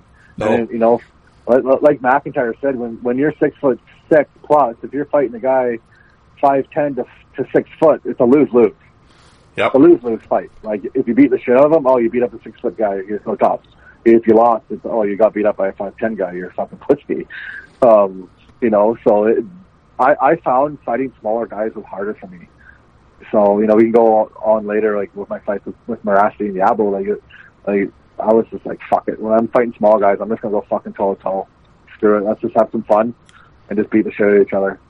Fuck it. And that's and that's how I was. And that's how and that's how I did when I fought small guys. I was like, I'm just gonna throw, and we're gonna go until we're both dead tired, or one of us drops, or, however it was. So, and Brandon was tough, man. He was in Utah. I think he ended up. Did he end up breaking his jaw when he was in pro? And that sucked because he was a tough kid. Because he was in Utah when I was in Texas Yeah, but he was out hurt. I think he he fought Hans Benson when Benson was in Victoria, and fucking Benny was a big tough boy. We all know that. Yep. And um, and, and I think Benny Benny hit him with a one that fucking rattled his cage pretty good. So, um, yeah, it was good. But fucking, it was awesome. It was it was a good tell. He was a fucking little spark plug, like Pitbull. Yeah, it was weird. Yeah, like you said, he played the 14 games in Utah, and that's it. He was done hockey after that, and it was just like, and I was always surprised because it was like, you know, his brother went and played in the in the LNA in the Quebec League there for years, and I remember telling people, I'm like, you talk about someone who's tailor made for the LNAH. It's Brandon Tidball mm-hmm. with the show that he would put Yeah. on, and and his brother's already Oh, yeah. there. I'm just, I was surprised. I was always surprised he never went there. I mean, Yeah, definitely. you know, I was just, I guess, but just Brandon, Brandon could play. Brandon was a good. He wasn't a bad hockey player. Like, so for a tough guy, he wasn't like he could. He wasn't a bad skater. He was, you know, he knew the game, he knew his role, and and he finished checks. He knew about momentum, and you know, he wasn't a bad hockey player. So like, he didn't get pigeoned in that big enforcer goon thing. Like he could play, he could play the game as well. So it, it was definitely unfortunate. So Yep. that he wasn't able to further his career because he was a he was a uh, a great guy as well. So it's someone who's easy to talk to, and you know after the fight, it's like, yep, good job, good job. How, how are things? Like so all tough guys were pretty much. You know how are things? Oh yeah, things are good. You know, Yep. like that. And we all we all knew and bought into our roles. So No, absolutely. Yeah, no, and the, every every time I ran into him here, he was always he was cool as shit to me. I got I had nothing bad to say about Brandon Tidball, that's for sure. Um, yeah, Well, so the next year uh, we're off to pro. Um, so Uh, so did you? crazy. Yeah, so so now you're going into pro. So di- obviously, did you go to uh, did you go to Minnesota camp again that year? Yeah, so like, so it's funny. So like I said, I had two points in my in my Western League career. Yep. You know, my next year, I'm a 20 year old. You know, I didn't get picked up in the expansion draft by the Chilliwack Bruins, which I was kind of hoping I did because I played for the Chiefs. I'm an Abbotsford boy. I'm kind of like a hometown guy. I'm a heavyweight. You know, it's like, okay, well, it'll be good for the fans. So I was kind of hoping I was going to get picked, but I didn't. So after that, I was like, fuck. So my agent at the time was Rich Winter. So I get qualified by Minnesota, and Rich calls me and says, you're going to sign that qualifying offer. I was like, what? He's like, sign that offer, or your hockey career is going to be done. So I was like, okay. So so I signed it so I could further my career. You know, he goes, you're probably going to go to the East Coast League, and you're going to have to fight your way up. So okay. You know, I think my parents are rattled because everyone's getting bonuses, and the funny story is we always laugh with my family and my brothers. Is like, I signed this contract. My mom was all rattled, like, like you know, why, why, why would you sign? Why would you do this? Like, and we're all arguing with each other. And she's like, like, come on, Riley. Like, all right, like Sidney Crosby got a fucking bonus, Riley. Like, why can't you get a bonus? and I was just like, we all stopped. Like me and my two brothers and my dad, we all it goes silent, and we all just start fucking dying laughing. The best fucking player in the world got a bonus. I should get a bonus. Like he, like he probably had two points in one shift, and we were just fucking dying laughing. So it's a household joke that we go around like, "Oh, remember all that Crosby money you could have got, Riley?" I'm like, "Ah, God, just got away from me." like this is just so so much fun, like so funny. So that was, that was a great story. So we we still make fun of my mom about that to this day. So, but yeah, I, I took my qualifying offer. I knew what I was going to have to do, and you know, went and played pro. I went to Minnesota's camp. Um, actually hurt my back in main camp, so I didn't go to Traverse City. Um, I had like a slip, slip disc in my SI joint, so they took care of that right away. Um, and they were mad because they didn't tell anyone about it. I didn't know. When I get there, they found out they were fucking pissed, and I came in at like 260 because I couldn't really do much. And Doug Risebrough was like, like called me. He's like, Riley, like, I'm not gonna pay you to be a fat fuck. So it was like two weeks of me in Minnesota with their strength coach bag skating every day after I was cleared to skate to lose weight and get back into shape. So I went down to Houston and and um, to the American League and and John Scott was there, Joey Tetarenko, myself. Um, I played a couple preseason games and it was down to the coast, but it was good. I think I I thought it was kind of intimidating though when you go and I was playing San Antonio and they had Ryan Flinn on the team, shaved head, big goatee, Yep. six foot five, and it's like this guy looks like he just got a fucking prison. I'm this 20 year old guy. I'm like, oh my fucking god. So I didn't fight him, but I ended up fighting Jason Beckett, and him and I had a good fight. And um, you know, I did get sent down, but uh, I still remember like the the like the anxiety going through my body. Like, oh my god, this guy looks like he's gonna bite my head off. I'm like, holy shit. So it was uh, it was, it, was pretty funny, but it was it was a great camp, and uh, we had Tom Lynn as our coach. Not Tom Lynn, sorry. Um, who's the coach of Alberta Golden Bears? For Rob Daum was our coach there. So, um, uh, but they had John Scott and Tetarenko, and I was just this twenty year old little guy. So they sent me down to the coast, down to the Texas Wildcatters. So that was uh, that was fun. Did you get along with Scott? Um, yeah, I did. Uh, we we went to development camp together. We hung out. He was a nice guy, and um, I actually got a a, a story because him and I'd always talk during the year because sometimes he was playing, sometimes he wasn't, and we text back and forth, and we always talked. And um, I remember at the end of the it was like the next summer, he calls me and he's like, Riley, I'm, I'm engaged, and I'm a tw- I'm a 21. I'm like, what? You're engaged? What the fuck are you doing? And he's like, but I didn't like didn't click that he's like four or five years older than me. Like found the love of his life, and I was like, my brother's like Riley, fucking say congratulations. I'm like, sorry, John, congrats. It's my bad. Like I'm sorry. Like you know, and he's like, yeah, thanks. and and, uh, and like now he's got like five five million kids with his wife and and all that stuff. And I just felt like such a jerk. And I, I finally reached out to him later on and and uh, said, hey, like sorry about that and blah blah blah. He's like, oh no worries, man. And uh, it was funny. He was a nice guy, and you know it was tough as shit. I remember it was halfway through the year. And I was in Texas and I was fighting everyone. Yep. He wasn't fighting that much, and they called me up right before Christmas, and we practiced. And it's at the end of practice, and they're like, Riley and John, stay off, stay here. So we stay, and Tetarenko's there, and Tetarenko's in just like his undergear, and they're like, we want you guys to wrestle. We're like, what? We want you guys to wrestle. So it's like after practice, they're like making us like fight each other. and we're like, so we didn't like. They're like, we don't want you to land punches, but like, fight. What is Like- what is Tetarenko pulling the Don King or what? I, I don't know. but Joey had no clue what was going on. They called him on the ice to see it, and Joey's like, like, what the fuck's going on? So we like square up and we like start grappling and wrestling. And they're like, all right, that's good. And then I went back down to the coast and and all that. But it was like, what the fuck? Like, what the fuck was that about? Like John and I were like, what the fuck is going on?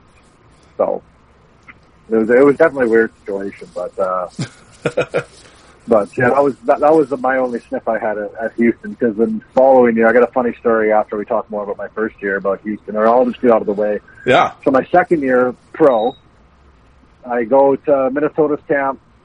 Uh, I go to Traverse City. I fight Jared Boll. So they tell me you got to lose weight. You got to be under 240. So I'm like, all right. So I have like a personal trainer. I get down to like 227 and I'm six foot eight at the time, two twenty seven. Like I, I look like a fucking beanpole. I look terrible. Like my dad's like, you look sick. Like you look like you're sick. Because all I was doing was just cardio, cardio, skating, and cardio. Like I got to lose weight. I got to lose weight. I go, oh, I fight Jared Boll. He's fucking tough as tough as could be. But like when I was fighting, I didn't feel strong. Like I didn't feel very strong. So you know, I didn't do too. I didn't do great in the fight. Like you know, like I did okay. It was maybe a draw edge for him, but I just didn't feel like I was myself. So the camp goes and and uh they're like so so they're about to do the releases. So Con- I'm with Kevin Constantine. He's coaching now. So he calls me in. He's like, "Wh- "Why do you keep coming back here? Why?" He's like, "Why are you here?" I was like, "I'm under contract. I have to be here." He's like, he's just like looks at me. He's like, "I think you should retire from hockey." I'm like, 21 on my second of my year, making like 35 grand on the coast with no bills. I'm like, no. He's just like, I just don't understand you. He's like, you don't screw any drills up. You're the most attentive guy out there. You're always listening. You, you know, you're not one of those guys who kills drills. He's just like, you should retire and become a coach. I was like, what? I'm like, no. He goes, okay, well, if you're not, you need to lose weight. I was like, I fucking just lost like fucking 40 pounds this summer. You want me to lose more weight? I was like, no, I'm not losing more weight. He's like, no, it's like, I, I'm comfortable at 250. He's like, what? I was like, I'm comfortable in that 250 to 260 pounds is what, where I'm comfortable. And I was like, I'm fucking fighting guys. You're not fighting anyone. I'm putting my body on the line. And he was like, well, we're, we're done here. I was like, obviously we're done here. I know I'm going to get sent to the coast. I'm not an idiot. My second year, there's Scott Cassie in there. That's a second round draft choice. They're not going to let a second round draft choice get upstaged by a seventh rounder because of a second rounder. They could have had a fucking elite NHL player. You know, not not, not knocking that or anything. He fucking made, played the show and all that stuff, but they could have had a fucking goal scorer. So Yep. Yep. you know, I was like, okay, so I'm not dumb. Like I know I'm not going to make that team. They're not going to let a seventh rounder play over him. Like they have to make let this guy pan out. So I knew I was going to the coast, yada yada yada. Then my third year, I go back there, and they just send me right to Houston. So I, my third year, I go back there, and they're uh, he's like, "Why are you here again?" I'm like, Cause I, I was like, Kevin, I have to be here. Like, I have to show up if I want to fucking get paid. He's just like, I still think you should retire and coach. I said, okay, well, you can think what you want. so I, go, Kevin, if, if I had the opportunity to go to a different American League team, would you help me talk to Minnesota to get me reassigned there. And he's like, what team would want you? I'm like, well, you never know. Like, you can reassign me wherever. And he's like, no. So then after that meeting, Troy Ward was in there with us. So Troy called me in. He goes, what do you have in the book? So I was like, well, Malcolm Cameron is my coach for the last two years. It's in Florida. They're with Rochester. Like, they need a tough guy. And he's going to help me get there. And Troy's like, I'll do what I can if, if they're interested. So that's how I ended up getting to, to Rochester, was I got reassigned there. But just like Constantine, like 21, you should retire. I was like, like, fuck off, buddy. Like, come on. Oh, I've heard That's some, ridiculous. I've heard some stories about Constantine. We won't get Yeah. into it. We won't get Oh, yeah. into we won't get into him. But uh, Yeah. so you, uh, well, like you said, you get to Texas. We'll just jump back here for a sec. Well, first of all, what mhm. what did you think of Texas? Did you enjoy your time there? I loved it. Yeah. Fucking loved it. Loved it. I lived the pro life and, you know, my, when, when I first got there, I actually had a big, big reality check. I, you know, I was 20 years old and I was coming on an NHL deal on the coast and I was getting scratched and I was complaining. I was like, what the fuck? Like, I should be playing. I should be on the power play. And finally, there's this guy on the team and him and I talked still to this day. His name was Leon Hayward. And after practice, he's like, you're coming home with me. And this guy, Kelly Cup champion, Kelly Cup MVP, played in the American League. We're driving home. Batty's driving me back to the apartment. He goes, Riley, you can't fucking skate. You can't shoot a fucking puck. You can fight though. He goes, you're going to shut your mouth and you're going to work. And he goes, I'm going to work with you every day after practice on your skills and your skating. And I'm going to get you to the American League. He goes, you're going to fight every single tough guy you can and you're going to shut your mouth and you're going to work. And I was like, he goes, Riley, I've been in this league for like seven or eight years, and I've been up and down the American League, the East Coast League. He's just like, you need to work hard, and it was like a, it was a really big reality check for me, and you know, it, it was amazing, and, and it's something I will never forget, and it, it kind of showed like, you know, and it, it was awesome. and he's like, you're gonna fight everyone. We all know that you're gonna fight, you know, but if you want to be something, you got to learn to play the game and he sat there he worked with me on my shooting and puck skills all the time. It was it was absolutely awesome. So definitely put me in my place pretty quick though. Said saying the guy who's won won won a league championship, played forever, MVP. So you kind of learn, okay, okay, There you go. I get it, I, I get it. Every every team needs the Crash Davis, and you were Nuke, I guess. And uh, Exactly. yeah, so uh, So that I I love Texas though. It was uh, it was a great city and. Uh, you know, it, it sucks they didn't have a bigger fan base because it was a nice rink and all the guys loved it, great weather, and the nightlife was great when you're 20, 21. And yeah, um, I remember, you know, you could, when you're in Texas, you could get in the bars when you're 18, but they'd put these big permanent marker symbols on your hand so they could, wouldn't get served alcohol. So obviously you'd go and you'd get drunk before you get, get to the bar. So you get home from the game. And all the times we played Wednesday, Friday, Saturday, always have Sunday off, practice Monday. So boy, Saturday would be get get just after, and there's this huge club in in Beaumont called the Dixie Dance Hall. It was legendary, and um, you sit there, you get getting hammered before, right after the game, you'd start drinking. Excuse me, sorry. And then you would uh, we'd go go back to the place, we'd change, we'd all take a cab down to the down. They had like this row of bars in Beaumont, and we would uh, so I'd be sitting there and we, we'd get in and then I'd get into the freaking bar and I'd be scrubbing these fucking things off my hand with the permanent markers. So we actually got to know. Oh, sorry, I missed that word. Okay. And um, so we uh, we um, he's like, I'll give you I'll give you a tip. He goes, put lotion on your hands right before they draw that on you. So I'm in the lineup and putting lotion on to help my hands, and they go to draw the marker, and they do, and I go and I wash it washes off right away. So that I'm 20 years old and I get in and start drinking underage. Stupid. If I got caught, I would be fucking in big trouble. But yeah, that was those tricks of the trade. But it was a great, great city, and if they had a bigger fan base and they got more, you know, more, uh, you know, more fans, they probably would have stuck around. So, but it was, uh, it was a great city to play in.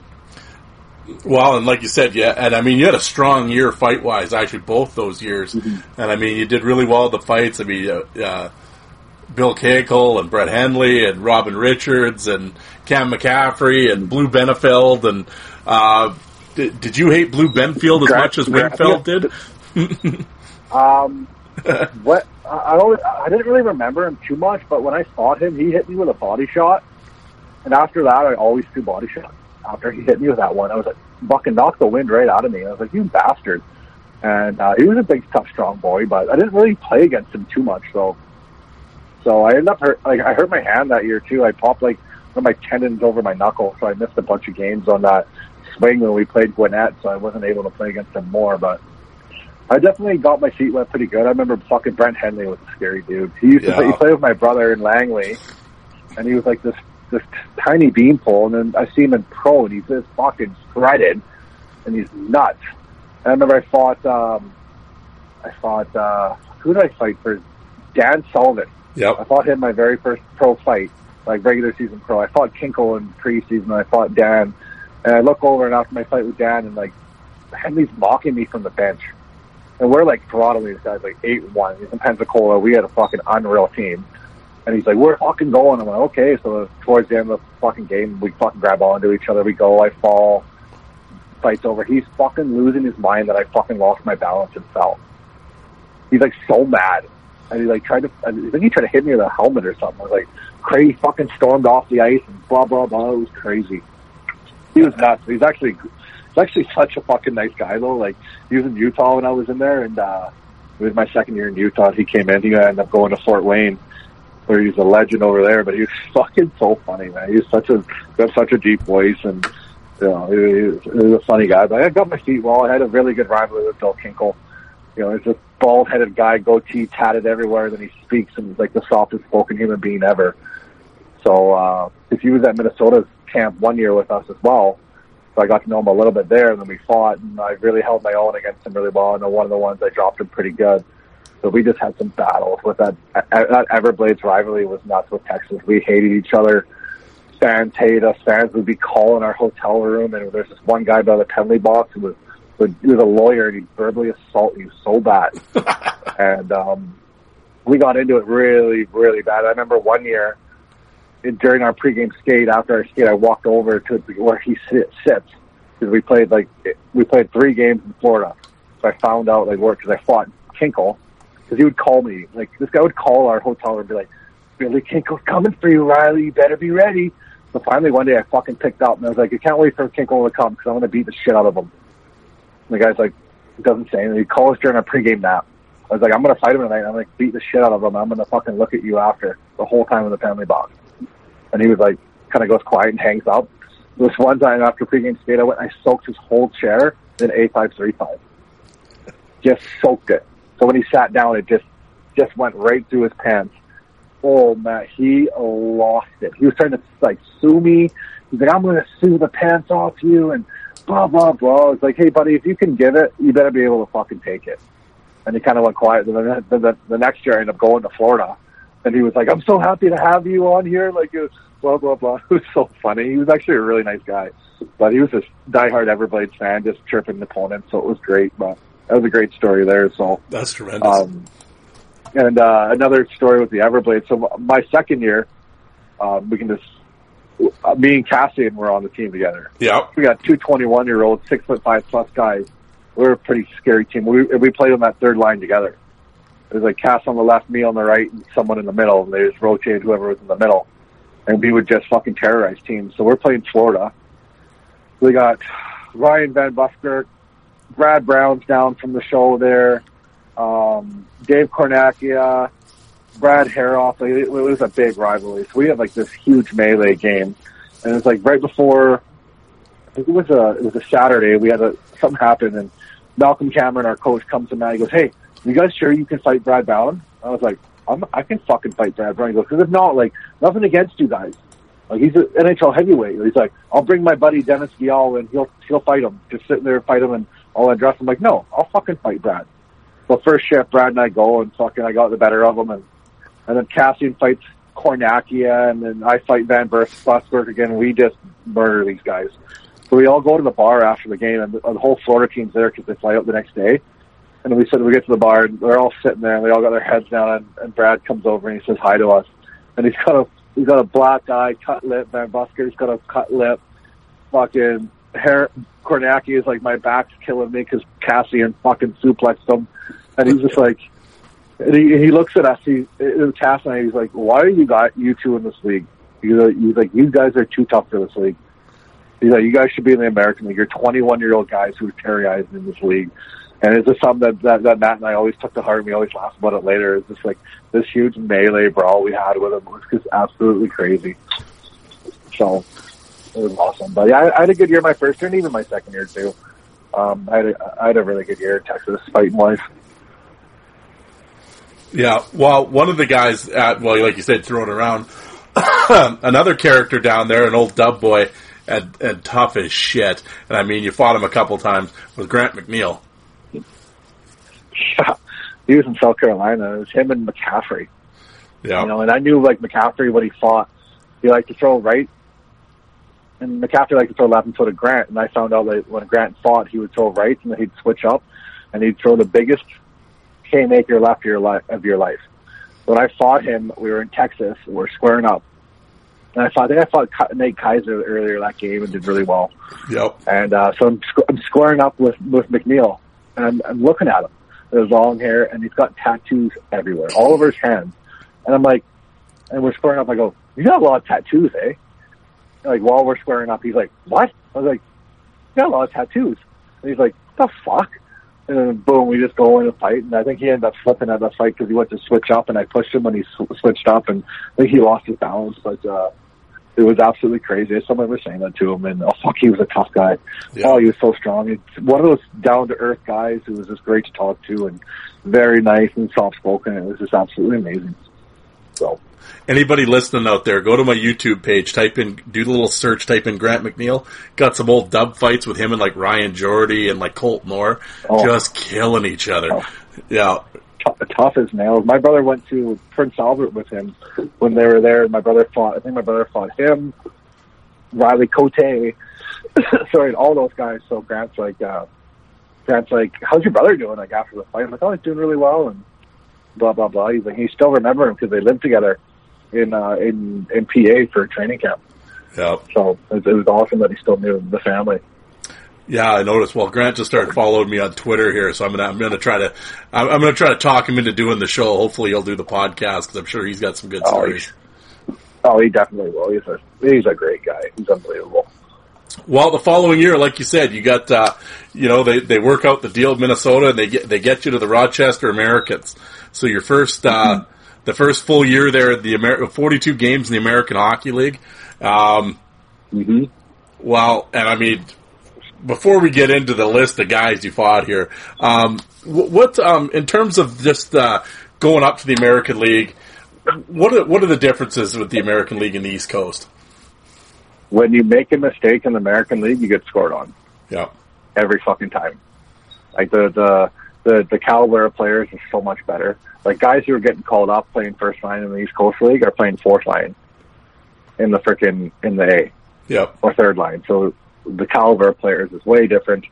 Um, it, it, it's absolutely crazy. So um, that that's definitely my biggest thing. And then tra- the travel was good; it was fine, but um, that that was definitely my biggest thing. Is just the skill was absolutely crazy. Like oh, it was nuts. And there are a lot of big fucking heavy tough guys there. Holy shit! yeah. Well, yeah. Well, that, well, here we go. Let's let's get into it. Right off the go. The, Oh, yeah. the first your first fight. Well, you first you fight Jon Nasty Mirasty twice. Well, same game. You fight him twice. Yeah. Uh, Talk about getting thrown right into the fucking lions den, eh? Like right into the right into the wolf. Like first game in Syracuse. yeah, Rochester's making this big deal. We got this huge six foot eight guy coming in to deal with Mirasty, blah blah blah. And I'm just like, and I, like at the time I didn't really know too too much about Jon, so I was like, whatever. I knew I knew what we were gonna. Well, I knew I was gonna fight, blah blah blah. And all these guys like, you're gonna fight Mirasty, you're gonna fight Mirasty. Okay, I'm gonna fight Mirasty. Like I didn't know my fucking role, and uh I remember our first game. So it's like halfway through the, it's like just about towards the end of the first period and Jon, we're both at the end of the bench, like at the divider, and Jon's like, "Do something stupid out there, I dare ya! Fucking do something stupid out there, I dare ya!" I was like, "Jon," he looks at me and like, "We both haven't even had a fucking shift tonight. Shut up! Like, I'm gonna fight you." He's like, "You are?" I'm like, "Yeah, I want to stay in the American League. I'm gonna fight you." He's like, "Oh, fucking right, kid. He's like so excited. And then sure enough, he got on the ice and I just jumped on the ice. I it was like a line change and I just jumped on. And I was like, I'm fighting this guy. And we fucking went toe to toe and he was one of those guys that, like I said, like the lose lose fight. He's the he's the biggest warrior around, toughest nails. It's like when you punch him, it's like hit punching a freaking cinder block. It's like punching a brick wall. Doesn't even phase him.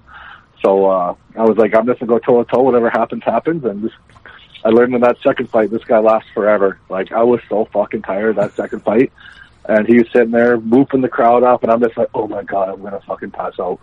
I'm like, just don't get knocked out. Just don't get knocked out. I was telling myself, I'm like, oh shit, at least I can make it entertaining at least. Well, you fought him through. How did he hit? Did he hit hard? Yeah, he hit pretty hard. Um, a lot of his, a lot of his punches, like they, a lot of them that would graze me because of my, I think my size, and I maybe when I go back and I kind of wish I, I maybe try to, to be more technical with him. Yeah. I was just young, stupid, and I was fighting. You know, maybe I could have kept him out, like use my reach more with him and all that stuff. But um, you know, I was like, fuck it, I'm gonna, I'm gonna make it fun. I'm gonna have some fun and make it fun here. So um, that's what I did, and it was, uh, it was awesome. He, and he was great. He was a great guy to fight, and you know, I know my third fight against him, I think I did a lot better, even though um, he hit, he hit pretty hard though when he did connect, and he could take it, and he was great at switching hands so fast, right to left, right to left. His counter punches were absolutely crazy to deal with. So Well, the reason I ask, and this is funny because we're gonna get this is how this is the fan, and now we're, with the fans talk, and then we're gonna talk to somebody that's actually fought them. So when I do my minor league tournaments, um, of course you've seen those on everyone on Twitter when we when yeah, we do our tournaments. you never ever put me in there. You never Wow. put me in there. I know you got like 900 guys, but like at least let me get dropped in the first round. Like, Well, come on. Like I know I'll probably lose, but whatever. Well, we'll get you in the next one. I was going to tell you the last time the fir- when you asked me to put it in there. I said, "Well, you started following the count and then you unfollowed me. You had a little heat with me there for a little while." Oh yeah, of course. I was like, what the fuck? You gotta come on, man. I fought a lot of these heavyweights. At least let me get beat up. no, I'm just bugging. I was just doing it to bug you. No, you're in. You're in. I'm telling you. But um, we were talking about Mirasty. TKO, TKO, TKO first round. Emerson lost. well, we'll see how the draw goes. Yeah, I'm not too worried. I'm not too worried about it. but uh, you, I could tell you. Uh, well, I'll tell you off off uh, off air. But there was some dudes hot about that freaking tournament. I can tell you. I got some shit over that. But uh, I'll talk to you about it later. Why? Why? You're, you know how many tough guys are out there? It's like you can't justify it. You're just trying to do your. No, this is like this. No, this for- is the guys that were in the tournament and lost. Got mad. Well, they weren't mad at me, but they were taking this shit personal. Oh. Yeah. Oh my gosh! I'll talk- Who cares? It's all for fun. It's all for fun. I love it. I love that shit. Oh yeah. Well, I think it was more what was getting. I think. I don't think they were like legit mad, but it was more like. I think they were mad at some of the comments that were getting left. They're like, "Are you?" And like they can't like argue back. They're like, "Are you serious?" You know. But. Uh, but um, uh, where was I going with this? Oh yeah. So the Mirasty Yablonski, and they, and of course I think they fought 900 times or whatever. But the Oh, the, yeah, they vi- did. the video was up of the outdoor fight. Anyway, so they show the fight and whatever. Well, then a bunch of guys, of course, uh, chirp in all the fans. Oh yeah, like those guys, they, they throw pillows. I'm like, I'm like, so you're saying Jon Mirasty and Jeremy Yablonski throw pillows? Oh yeah, look Those- at those them. what Nothing. Those are what those are what fans are saying. Well, this is what the comments were on Twitter, and I, I'm oh, like, Oh, well, here we go on the line. We got Riley Emerson who has fought both of them. Do they throw pillows, Riley? They, they throw fucking hammers. yeah, You don't want to be. you. You. don't want to be on the. You don't want to be on the receiving end of that. I'll tell you that. Yeah, exactly. Definitely not. Yeah, so that folks right there, that's why we that's why we talk to the players about these things and that's why they played and the fans are fans. So, but yeah, this uh ridiculousness of throwing pillows was like, okay. yeah, all right, sure, sure buddy. But uh Yeah, well, there we exactly. go. I just wanted to clear that up. But uh so you fight Jon now in warm-ups and everything, is he just yapping to the beat of the band at you during Uh, warm-ups? uh, oh, definitely skate in the red line, and you know in the American League you can wear you can wear no bucket. oh, you gotta so go, you gotta go go with no ice. bucket. So I, I, I don't know that, so I have my helmet on. I'm about to go on the ice, and our captain, Rory Fitzpatrick, he's like, Emmer, take your hair, take your helmet off, and slick your hair back. I was like, what? He's like, trust me, it's gonna fucking blow up Mirasty. So right when I step on the ice, he's like, you fucking little rat! How dare you freaking guess you rookie? You gotta earn it to go no Bucky. And I'm like, what the hell's going on? And all the guys on Roch are just dying laughing. He's like, you're gonna die tonight. You're gonna die. I'm like, okay, like we're gonna fight if we get on the ice. Don't worry. Like I know I'm gonna fight you. Don't worry. Like like I know I'm gonna fight you. I know I'm here. So it was it was awesome. It was so much fun. The uh, wow, he's, I always say he was the ultimate entertainer for sure, and um, Oh, um, money's worth all the time, and uh, oh hell yeah, yeah, hell yeah. looking to get him on, great. He's looking to get him, get him on the Oh, show yeah. here. He be, he's one of those guys you always want on your hockey team as well. Like he'd go he'd probably go through a wall for you if you ever asked him to. He's like one of those one of those guys who's all like just awesome. Absolutely, yeah. Hopefully, get him on the show here soon, and uh, I'm sure he's got eight million stories. But um, well, speaking of that, were you a were you a big uh, chirp guy, or were you just like, la, let's just do it, or did you were you a Uh, cruise center and let him know, or were you a talker? I didn't. I didn't really chirp too too much. Like sometimes I'd, I'd get into it with a couple guys here and there, but other than that, like I liked playing hockey. Like, Yeah. like I enjoyed playing the game. Like I wanted to get be a better hockey player, but I knew uh, if I wanted to stick around, I had to fight. So I'd fight anyone, and I'd always fight. And I always learned when I should fight or shouldn't fight, and and stuff like that. But other than that, I, I- wouldn't go around and, and, and chirp guys. Or, and usually when I did, like I'd chirp the wrong guy, who, which would be a really good skill player, and then they'd score three against me. Then I would get scratched for two games. So I kind of learned like, okay, I'm just gonna I'm gonna shut up when we need some momentum. I'm gonna try and run someone and start a fight, or do this or do that. But you know, I never really chirped too too much. Um, so I kind of just left it after at that. You know, I let I let my actions speak more than my words. Like, okay, well, you're gonna be an idiot or run around, and we'll fight, and that's how it's gonna be. Like, you're gonna pay the piper if you do something stupid, and you know, if I do something stupid, I'm gonna pay the piper, and that's just how it is. Like, that's that's the code of the game. So. I understand, like like, like we talked earlier. I, I, I understood that really early in my career, and uh, but like you said, I like I like actions speak you know louder than words. So Yep. that's, Well, I'm gonna that's how I was. yeah. Well, I'm gonna throw some names while we talked about it. yeah, and you fought him later in the year. Was Jeremy Yablonski. Fuck. So I fought him. So we had a home and home against Bingo, and uh, it was a bit after Christmas. So I ended up. Uh, I went home for Christmas. I came back. I went flew from Roch to Abbotsford and came back. And then I was in the parking lot. I slipped on some black ice and I rolled my ankle. So I missed a lot. I missed a couple weeks after that. And then so we play bingo at home, and Jer- and Diablo is running everyone. Like just every puck that's come in the corner, he's burying our D man. And like, uh, and I'm like three or four weeks into a high ankle sprain. So it's after the game, we get throttled. Diablo scared the shit out of the whole team. I wasn't playing. The next game, I go over to. uh so after that game, I walk in the coach's office. I'm like, I'm like, I'm like, I'm playing tomorrow, and I'm fighting fucking Diablo. And our coach is like, you can fucking barely skate. I don't care. Fucking tape me up and fight Yabo. And he's like, okay. So sure enough, first shift to go out there, fight Yabo, and like I was doing really well, and then fucking he's just so big and strong, switched up, um, and then I fucking uh, my ankle fucking just could could handle it anymore, and then we get to the box, and when I fight Yabo, so we get to the box, and he's like, Emmer, Emmer, I'm like, oh fuck, you better not trip me, and I look over, he's like, great fucking job out there, man. He's like, you really had me in a bind. He's like, man, like, I didn't know I was doing. You were fucking pounding on me. Like, great fuck. He's like, keep it up, man. If you keep it up, you're to go on the show. He's like, I fucking can see. He's like, great fucking job, man. He's like, knuckles. I was like, what the fuck? Like, my fucking ankle was swollen out. To, it went back to freaking stage one or whatever it was. And he was just like so appreciative. And it was something that really meant a lot to me. And I ended up running into him in the future when we ended up fighting again after a pregame skate, we sat and talked like three hours after a pregame skate and just t- shot the shit. Like he was just an unbelievable human being, but fuck, he was a warrior. Oh, he was so fucking strong. It was ridiculous. Yep. Oh, absolutely. Yeah. Yeah. Just like shredded and just, and just one of those mm-hmm. guys that it's like just, just so into it.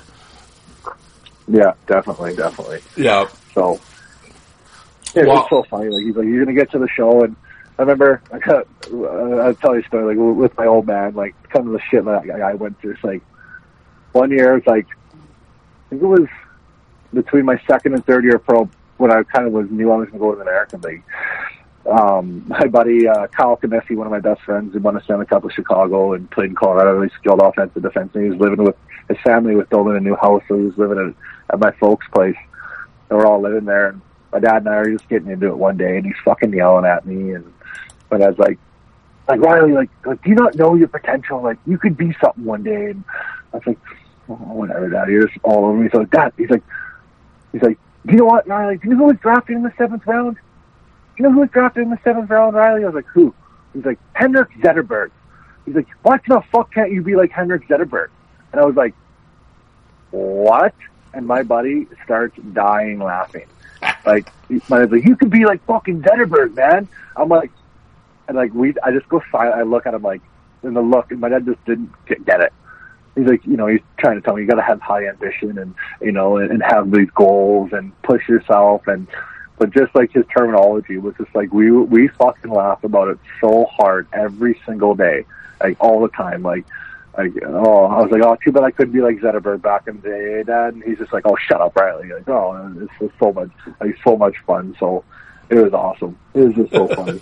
I had to get, I had to get that story before I didn't forget it because it's, it's my dad's claim to fame with our family. There you go. Well, at the end of the day, it's uh, right. It's like they said, it's, it's your old man. He's as full of shit as anybody. So, you know, yeah, we all, we were all there. Yeah. Uh, well, uh, well, I can tell you Zetterberg never fought Sean McMorrow. Um, Oh, there, right after Yablonski, now you fight Sean McMorrow. How did that go? Uh, it was, it was good. He fucking throws those guys quick. He likes to get in there quick throwing and wrestle you down when he's got the advantage. I'll tell you that. But Yeah. he was tough. He was a warrior. Um, you know, that was his first game back in Rochester. He was a legend there and Yeah. uh, played there forever with Buffalo's associate. You know, so he was like, I remember warm ups, he's like, looks, and I was like, I was like, I'll, I was like, I'll give you your dance. Don't worry, buddy. He's like, awesome, man. Thank you. Like, it, like he's just something he wanted to have a good tilt in, in, in Roch, like where he, his career started. So, you know, I was happy to oblige and it, it, was a good fight. He was a tough guy. You know, I kind of wish, kind of wish it, it lasted longer and I didn't get thrown down, but, you know, kind of wish we could have given a bit more to the fans, more of a show, but I don't think I played a shift after that, after that fight. I think I just sat on the bench, but, uh, it was great. It was awesome. It was a good fight. He was, uh, he was, uh, like you said, he, he was an ultimate entertainer as well. Like he, Yeah. he knew how to entertain the crowd and, and that was awesome. Like I, I really wasn't too, too much into that, but, you know, sometimes I get a bit riled up, but he was someone who d- definitely played to the fans and won a lot of heart. So, Well, before we leave Rochester, the last guy I got to ask you about, of course, is another minor league legend, and uh, I know the boys on Spittin' Chiclets have talked about the tape around the on the around the ankles, but old uh, old Franny Lessard. Um, oh, how, Francis. yeah, Oh. how was those battles Oh, against someone Francis? Yeah, it was good. He liked to get a quick jump on you right away and get the upper hand. So hmm I know when we, I know when he fought, I knew he was going to jump me, so I turned around and spear. I think I speared him and t- kind of like pushed off so I could get set, but. And I knew he was a lefty right away, so I was just going to try and counter everything. So, and my buddy played for him after, and I guess he was losing it in the locker room after the fight. He was like, "How did he know I was a lefty and doing this?" And like one of the guys was like, "Do you not know that all fights are on YouTube?" Yeah, like people video all the fights and put them on YouTube, so that's how we can study each other. And he was mad, but he, he was good. He was a warrior. He fought with everyone. He liked getting a quick jump on all these guys, but he fought fucking every single person in the world. So you know, I have nothing but great things to say about a lot of a lot of tough guys. So you know, if you're willing to do the job, you know, you gotta you gotta be the right type of person. So you know, you you know, that, that, that's that's how I feel. well, it's definitely a yeah. I mean, it's definitely a mindset, Yeah. right? Mentally, um, Mhm. yeah. Well, we can. I'll get it. I'm gonna. I get a couple questions about that later about that, but. uh Yeah, definitely. Um, the the uh, well, so the following year, um, 09, uh, 2009, 10, you're in Stockton. Um, wh- how like now you went from the A back down to the East Coast League. Was that how disappointing was that, or did you expect it, or what happened there? It, it kind of sucked because I signed I signed with Springfield. Yes, Um, you know, I went to Edmonton's camp. They had Mac and uh, the big Steve McIntyre was there, Stortini, and they signed Kip Brennan in Springfield. Mac Nickerson was there, and that was me. And you know, I remember Springfield preseason. I fought Brett Cloutier, and I dropped him. So I was feeling really good. I'm like, okay, I'm gonna, or I gotta I have to battle my my way with with uh you know with Kipper for this, or maybe him and I both be there. And and um, you know wasn't fortunate enough to make the team. So it was definitely a bit a bit disheartening, you know. And I you know I kind of I kind of fell out of love with hockey a bit that year because I was pissed. I went back down. I was partying and and all that stuff and boozing and just you know living the pro life. And I kind of don't regret it at all. But you know I, I kind of could have been a lot more professional in that aspect. You know I wasn't really focused on hockey. I fought when I needed to fight and you know, I, I, I should have had a better mindset when I got sent down to be a better pro where I could have, you know, worked my way back up to go back to Springfield or, or, you know, um, you know, at least get back up there or, or making a name for myself because I didn't fight too, too much that Stockton year. So, you know, like I fought Liza fucking 10 times that year. Holy shit. Well, yeah, But, um, that, that was, I was going to ask you, how- you fought, uh, yeah, how, how many? One, two, three, four, five, five times you fought him. Um, was there like a personal thing again, uh, with him or was it just that's the way it worked out or? No, I think we did. I think we just like fighting each other. Like he was a fun fight. He he sat there with his arms down to square up, and he, and he was going to throw the biggest fucking haymaker of your life coming at you. If you got hit, it's going to hurt hard, and it's going to hit you hard. So I remember. I remember he fought Kyle Hagel a couple weeks before our first fight, and Hags and I knew each other from Rochester, so we were messaging back and forth. And uh, Liza beat him up pretty bad, and then in preseason, Liza beat up a couple guys on Stockton on our team pretty good too. So I remember I was like, okay, well, I'm going to kick the shit out of this guy our first fight. And I remember we square up and he missed me with that right and I grabbed him perfectly and, he, and, and I just grabbed him right by the biceps and I used to use my strength and, and he was just trying to throw like crazy. He's like, open up, open up. I'm like, why? Why would I open up with you? Like, why would I not use, like in the middle of the fight, I'm like, no. And I just, I countered everything he had and I, and definitely our first fight, I, I took it to him pretty good, our first fight. So we just had some, so he was pissed at us. So definitely was a rivalry. And we went back and forth. I still, I think it might have been our fifth fight that year. Um, he hit me so hard in the side of the head, and he was just hammering on my head. And I was like, "Holy shit!" And uh, I was like, "I'm not gonna get out of this alive." And finally, I like, I got an opening, and I just popped him with one good right, and then we end up like both like ending the fight. And our coach was chirping me after the game. Uh, he was like, "Oh, you lost, oh, you pout because you lost the lies on." I'm like, "Fuck me!" Like, got a pounding fucking headache. My whole freaking side of my head swollen. Like my my ear was already blue. So we played we played Bakersfield the next day in Stockton, and it's warm ups, and I can barely even put my helmet on. And I look over in warm ups, and Lizon's sitting there smiling, looking at me, and he's like, "You broke my fucking nose, Emmer." I was like, "What?" He's like, "You broke my fucking nose." And he's like, "He's got two black eyes, fucking nose is all fucking swollen," and I was like, "Oh." And I was like, "Yeah, well, my coach says that I got the shit kicked out of me, and I was pouting like a baby." And Lizon just goes, starts yelling at our coach. He's like, "Hey, does this look like I got the shit kicked out of me and he got beat up?"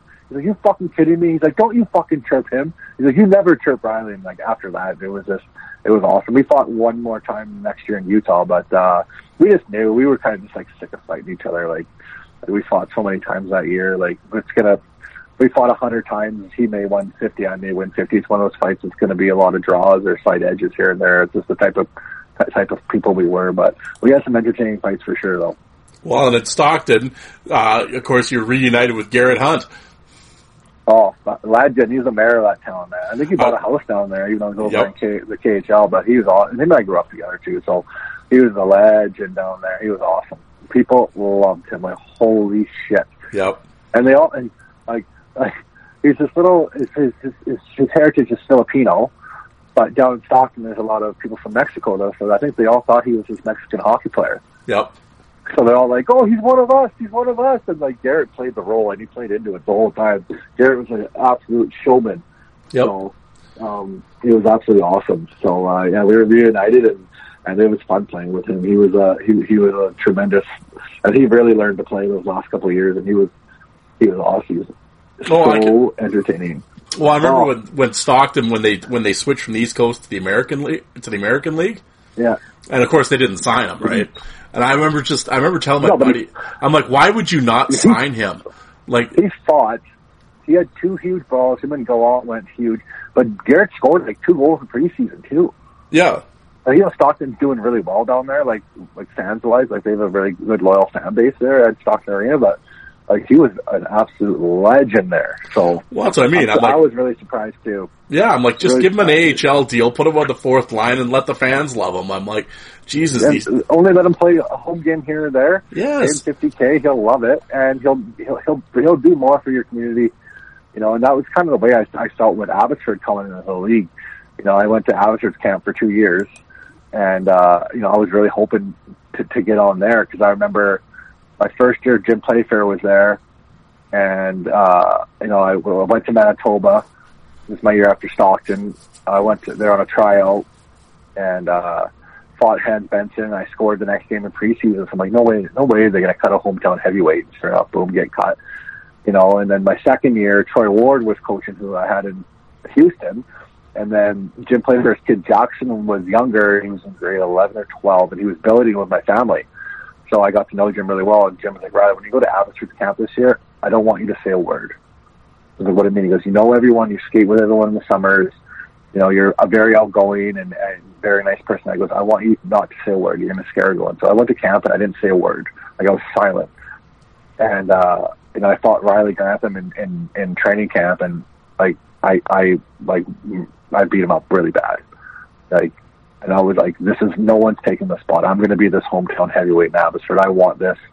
Um, you know, I was just engaged with my wife and I wanted to stay in, in Abbotsford and, and make this my home base and make this my team. And obviously it didn't work out, but you know, that's my mindset and I was silent. So it, it, it was awesome. It was a lot of fun, but, uh, it was nice check. It was nice living at home and getting that pretty impact though. I'll tell you that. Well, yeah, exactly. That, yeah. That was nice. 600 bucks to practice every day and do nothing. yeah. Thank you. yeah. Well, yeah. There you go. Uh, well, and Yeah. well, and you end up in Utah. hmm Um, That was fun. That was a great city to play in. Unbelievable. Great fan base, great arena, great organization. Had Kevin Colley as a head coach who was awesome. He was good for me and you know, he, he was fiery and, and, and him and I loved each other and I ended up having him in Arizona before he uh, retired from coaching, but he was awesome. He was a great coach and that was a great city. Holy shit. I played some, I played some awesome cities.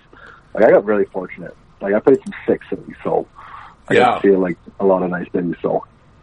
Well, you managed to avoid the snow in a lot of places too. Um, that's got to be nice. yeah, exactly. Yeah. Um, well, and like you said, we'll uh, kind of cruise along here, and uh, in, in terms of uh, um, uh, Utah, uh, again, um, you know, you're still fighting. I mean, again, and you actually uh, fought Garet Hunt. Actually, um, I've noticed a couple times you'd you'd end up fighting like ex teammates and stuff. Was it? Uh, was those fights a little harder, or was it just uh, just business as usual?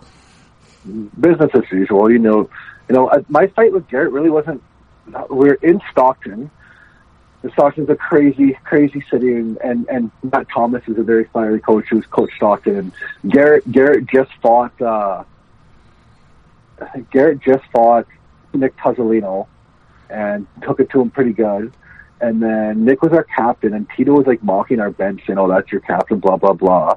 So I went out and I fought Cam Abney, and I freaking dusted him pretty good. And I was yelling at Tito, so we were getting really fired up back and forth. And then it was like towards the end of the game, and I ended up getting a breakaway. And all this shit's going down. Garet was running around like an idiot, and I was on this breakaway. I'm like, fuck it, I'm gonna run this goalie. And it was a goalie. My pass goalie Bryan Pitton. So I'm like, I'm gonna shoot in his chest. I'm gonna cross check him right in the face. I'm gonna run him over. So sure enough, right in his chest. It was like a two. I think it was a two or three one game. Like I probably could have tied the game too. Like how stupid am I?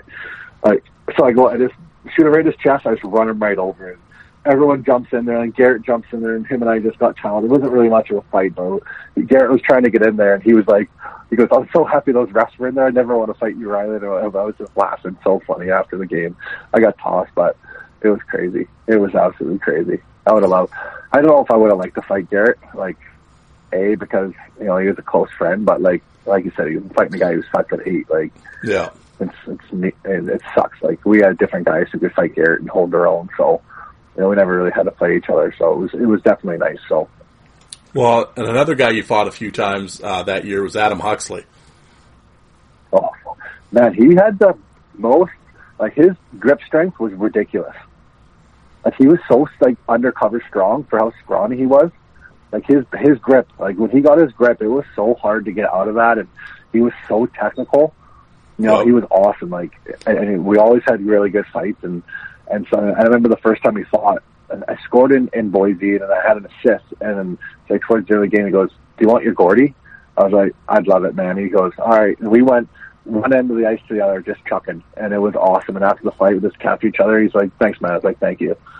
So I fought him, and it, was awesome. And we had a good rivalry as well. But he was someone who was always uh, and he was kind of mad because he was in Stockton before I was there, and I and I came in. I kind of me and Garet kind of took over, and Adam was like the legend there. So we kind of took over, so you could kind of feel that he hated us, like he was pissed because he was there for so long. Yep. Yeah, well, Yeah. He, he, he was around a long time, did it a long time. Yeah, and Mm-hmm. of course he was here at Saskatoon, so I watched him in junior, and uh, yeah, he had a hell of a, he had a hell of a career and fought everybody. Yeah, Oh hell yeah, he did. Heck Yeah. yeah, he did. He was tough as can be too. So yeah, nice guy too. Yeah, um, oh, great, great human being. He's, I think he's coaching out in Alberta, doing really well for himself right now. So yeah, he's got like a whole He's training. awesome. Yeah, he's got like a training thing, Yeah. and yeah, absolutely. Um, yeah, the one one thing I wanted to bring up when you were in Utah, you got called up to Bridgeport that year, yeah, I did. and you fought Justin Johnson, Yeah, and it did. it- fucking drop, and it did not too. go. And it did not go very well. Yeah, And couple that- too many scoops of pre-workout before that fight. I'll tell you that. I was so jacked up.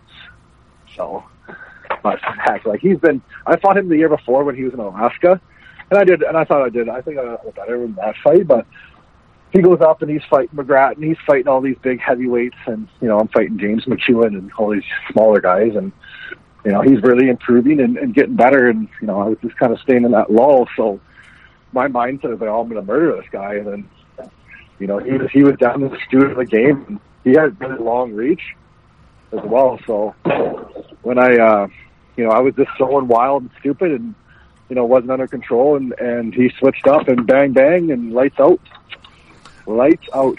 Yeah. So I, I got back up and I was like, oh shit, I'm sorry. He goes, hey, like thanks, like tapped each other, and I remember right when I got to the penalty box, my legs gave out. it was like a delayed. I was like, oh shit. So they had to call me out of the dressing room and uh you know, I had to go get the concussion testing, all that crap. I'm, I'm fine. I, I'm gonna go back out and fight him. So like next time I get out with me and Brett Gallant was there. So I'm like, so I go to fight him and Gally's like, no, I'm fighting him this time. And Brett did unreal against him. They had a great fight and Brett's fucking un. He's so tough. I'm happy I didn't have to fight that guy. Tell you Yeah. that. But uh, yeah, I got by JJ and he did the same thing to John Scott too. So Yep. eh, I ain't too worried. One of those things happens, man. One of those punches it drops you. Yep. Now, did now deny the inevitable. Um, now, so then you go back, you go back to the East Coast League after that. Were you pretty, uh, was that pretty dejecting? Like, did you figure, did the, do you think the loss was the reason you got sent back or were you going back anyway? Like, uh, I think I was going back anyway. They had Ben Olsen up there, and he got hurt, and they had a big weekend coming up. Yeah. They played their game before with Providence before I got up there. It was like a melee. Like I guess Valabik was doing something stupid up there, and so they brought me in for that. And then Valabik didn't even play that game, so um, it was crazy. So I think they just brought me up for that weekend. But I was hoping to show myself a bit more, but you know, obviously it didn't. Uh, it didn't pan out. So well, the, yeah, I'm not not disappointed about it. So, it happens. Um, yeah, well, the following year you go back to Utah, and then you also, and then you get traded to Toledo. yeah, Uh, I did. uh, were you happy with this or? Uh, I, I, I absolutely love Toledo. You know, um, but I will say this, like, you know, I'll give you some personal stuff. I went through a pretty, like, a lot that year. Um, my, my fiance, who's my wife now at the time, were, we were, uh, expecting and we, we, we ended up miscarrying. So that, that fucked with my head. Like, I wasn't the same person. Yeah. Um, so I, uh, I really let that affect me, and uh, you know, I, I was pretty depressed. Like it was something you don't wish upon anyone. Like it happens in life, but Yeah. you never want to see anyone anyone go through that. And you know, the co- like Colley was great, and, and Lee Mendelson was the assistant coach there, and you know, they were great with me, and you know, helped me on that situation. But it messed with me with mentally a little bit there, for sure. Yeah. So I definitely I wasn't the same Riley like that Kevin was used to, and we were short bodies, we had a lot of injuries, and they flipped me or Evan Rankin, and they flipped Rankin's rights for like three players. So ultimately, I was a, a player who got flipped, who got traded for three guys. So yeah, that's awesome. But uh, we love Utah. I was a bit disappointed, but when I got to Toledo, it was amazing. Oh, is that a great organization? Amazing building, amazing fans. Yep. The apartments at the time were kind of shitty. It was like a rundown, like old complex that all the all the kids, all the guys lived in, but everyone lived in the same complex. Like you could see everyone's room. So it was a great group of girls there that my wife loved, and it was probably the funnest couple months of my life. There was Toledo. It was awesome, like just amazing. So Well, it was, uh, Well, it was cool. great. That's cool that it worked out. I mean, yeah, and I mean, and there you go. Like, yeah, like you said, a history of, uh, you know, always strong fan support throughout the years of that team with the Storm and everything before that, and uh, and they love their tough guys. So I imagine they loved you, the fans. So uh, Oh yeah, definitely. And uh, I still remember my. I was trying to get my first home game. I was trying to. We were playing Chicago, and Chaz Johnson was on the team. And I was like, okay, I want to get a fight. I want to get a fight. And uh, we had, they had a guy. We had a guy on our team, Brian Rufinuk, actually ended up passing away um, a couple of years ago on a trip to. Uh, sorry, I'm just locking up from work here. Uh, um, Switzerland, and he actually ended up getting electrocuted when he was over there. So, but um, when uh, when we were uh, we were sitting there, and I was like pissed. He's like, was like, "What's up?" I'm like, "I want to get a fight." And he goes, "I'll take care of it." So Johnson cuts across the middle, and Roof and I clips him. So Johnson goes to go crazy, and boom! I just jump in there. We have a melee. Fans go crazy. I got kind of. It wasn't really much of a fight, but you know, I showed that I was there to take care of my teammates and and be there for the fans, and you know, so I remember I was like, "Thanks, Rick." He goes, "No problem, buddy." So it was kind of crazy in that situation, but uh, uh, the fan they love their tough guys. Holy shit! oh yeah, awesome. I got fan, I got freaking fan favorite there, and I was there for like four months. I didn't do anything. Like I don't think like I, I loved it, but like I don't think I know if I should have got that. Like like I was humbled and honored, but there's definitely a lot of other guys there that were that were worthy. But so obviously they love their tough guys. So yeah. I saw the video. That's why I brought it up. Yeah. Um, yeah, um, well, another name before we leave Toledo. We just, uh, you know, I know I've kept you here pretty long. I, I'll we'll get going here, Oh, no but uh, one one of the guys that I, it's they seldom gets talked about, but I brought it up to a few people, and they said this dude hits hard. Was big uh, T.J. Reynolds. yeah, big time. Um, I actually didn't get hit much with him. I didn't play well with him, so uh, I was fortunate. But I heard he was a killer. Just Yes. from, from past people. Yeah, and um, I know I know he, he had a couple bumps there along the way that maybe affected him a bit.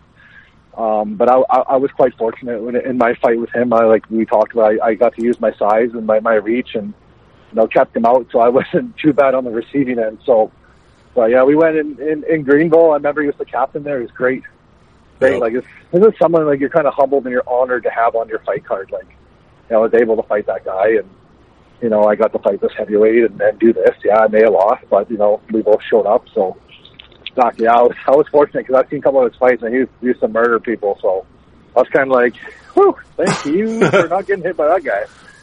That could have sucked. Well, the following year, you make the move to the Central Hockey League.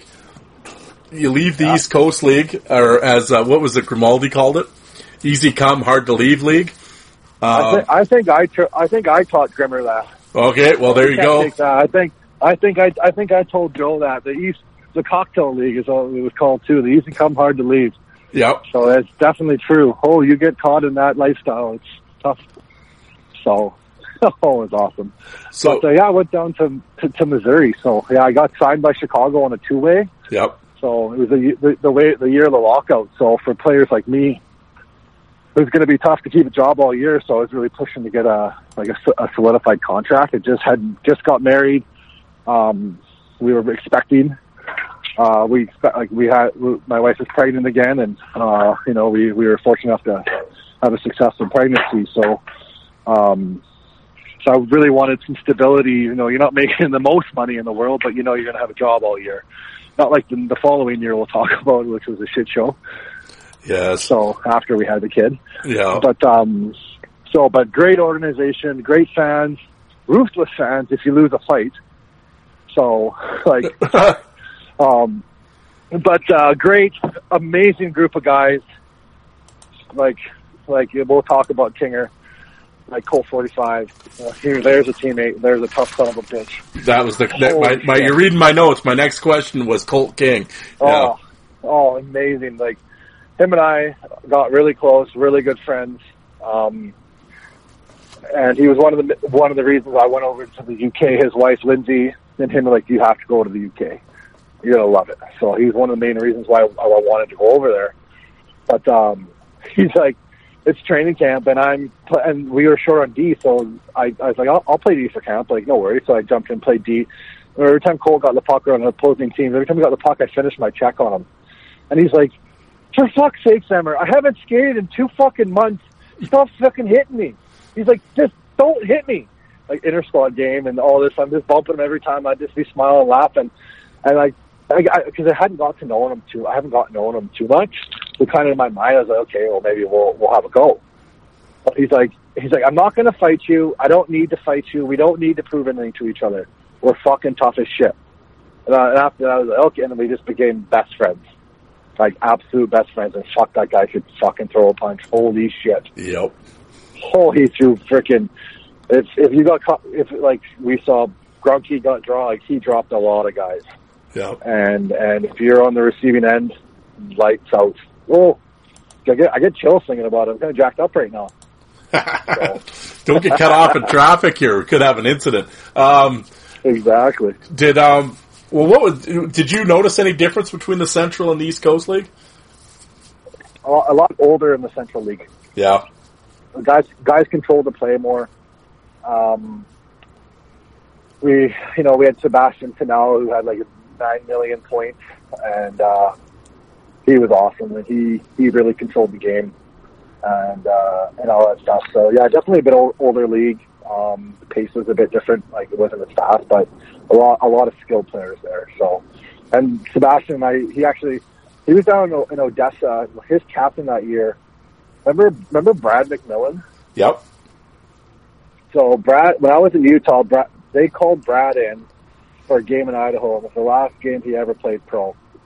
He uh, he blindsided like three of our guys, and I got a hold of him. And it, and uh, well, at first he suckered me at the start of the game and dropped me, like I don't know where he just suckered me. So I was fired up, and I my my switch went off, and I actually might have the clip. I'll try and actually might. Uh, I think I have it, so I'll send it to you if you can't find it um, I like lose my balance at the start, but then I then I get going, and he didn't play another game of hockey. So when I got to, to Missouri, he, uh, Sebastien like, oh, did you fight McMillan? I'm like, yeah. Like, actually, it was unfortunate for Brad because he got a concussion in it, and you know wasn't able to play, and you never want to see that in hockey.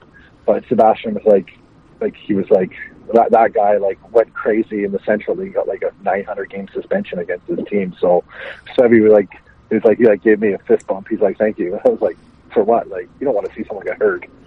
So, but he was kind of thankful for that in that situation. Yeah. Well, yeah, like you said, older, tough, tough league, and I mean, actually, you ended up Yeah. fighting. You ended up fighting Booger Aaron down there. Um, yeah, I did. I uh, one of the small D men.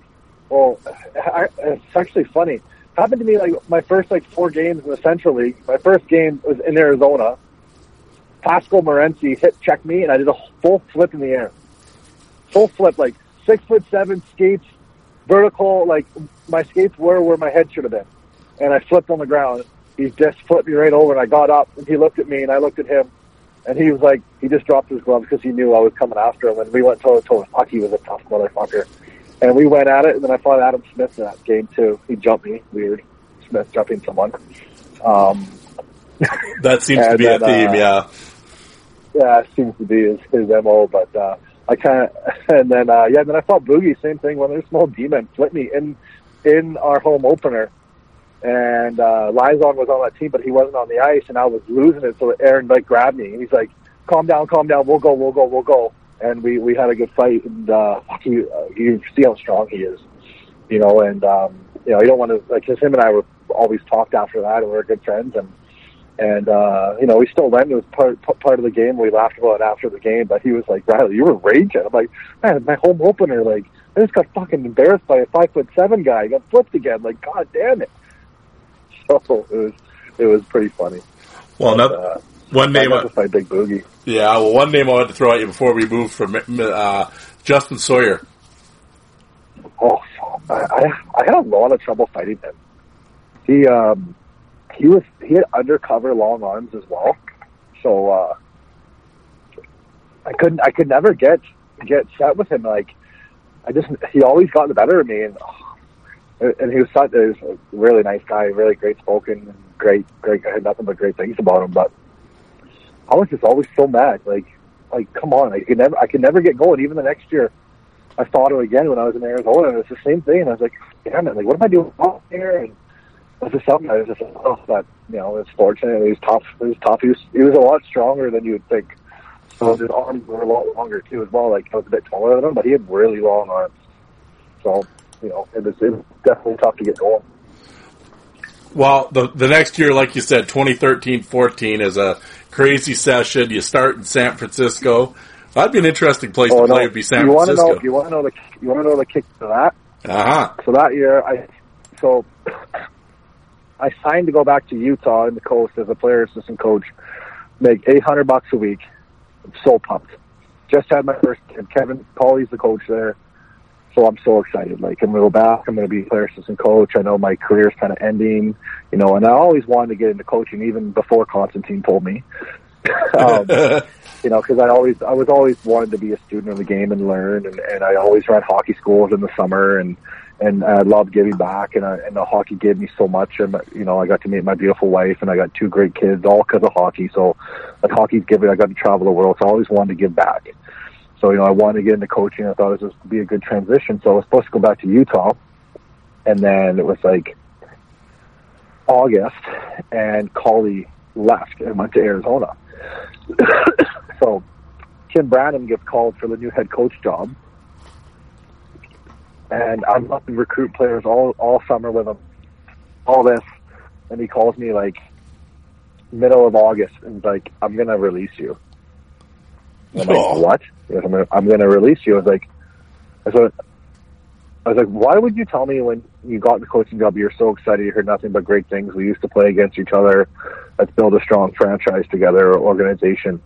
And then, and like, I was like, why? Like, I was like, why couldn't you just been straight fucking honest with me at the start? Like, if you're straight up honest, I said, no hard feelings. I have all summer to try and find somewhere to play. And I can get paid. Like, I can make enough to make a living. And sure enough, he's like, I'm sorry. So I was like, done. I was like, oh my God. So I'm like, fuck, I'm gonna, probably to retire. So then my my advisor at the time got me with St. Charles, so I signed with St. Charles Chill. And let me tell you about this shit show of a camp. So I ended up going to I ended up getting called up to Springfield's camp. I thought I fought McIlrath Yep. at Springfield camp, and talk about long arms. Holy shit! I fought him like at the end of my shift. I was out- I got hemmed in the D zone, probably because I was turning the puck over like crazy and they're just hammering back on us. So I was out there for like two and a half minutes, and then he comes on the ice like Emmerson, let's go. So I'm like, okay, we're gonna go.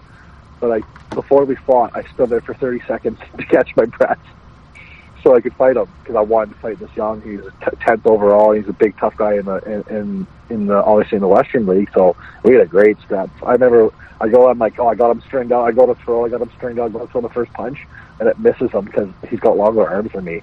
And I'm like, oh god damn it, like shit. So like I'm like, oh here we go.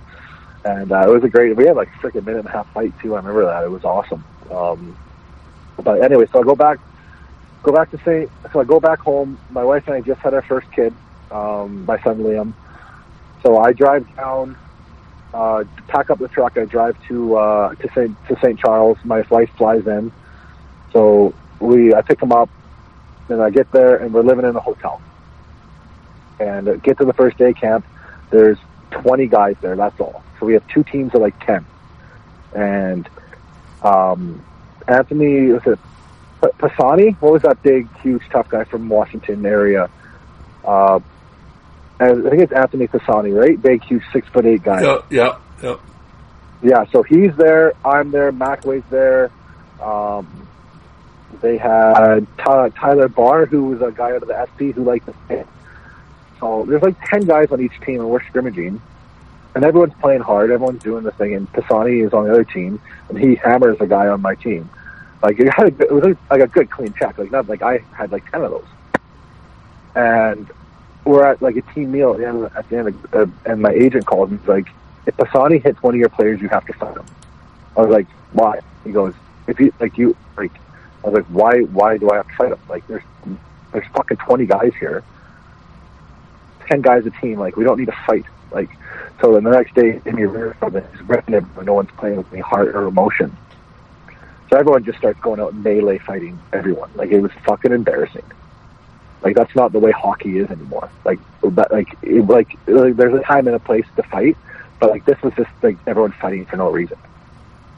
Like, and so it was like, what the heck? So like I go out and I fight, I fight Anthony first shift because I was like, fuck, I'm not gonna have a job. So we go toe to toe, have a good fight, and then this small skill guy can fight Tyler Barr and gets knocked out Like this guy should not be fighting, but he's some guy who's out of college, wants to play in the Central League.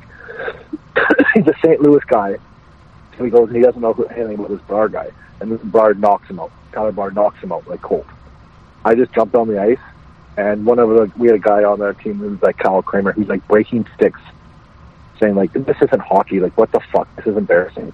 I, I like just jumped on the ice. I grabbed Tyler and I said, "We're gonna go right now." I was like, "What the fuck are you doing?" So we went to toe. And I remember after I was just like, "I'm fucking out of here. This is embarrassing." Like so, it's like three weeks. I'm in St. Louis, in St. Charles. I'm living in a hotel. We're not getting per diem. We're not getting paid because you don't get paid till like you don't get your first paycheck till like the middle of November. So I'm, we're living off scraps. I'm like feeding my family with like a breakfast nook. Like my wife and I would go, we would take the whole breakfast nook and clean it out for the day because they're feeding us hot dogs. Like like we go to Five Guys and get hot dogs for dinner and lunch. That was our dinner because they didn't give us per diem; they just gave us meals, and that was it.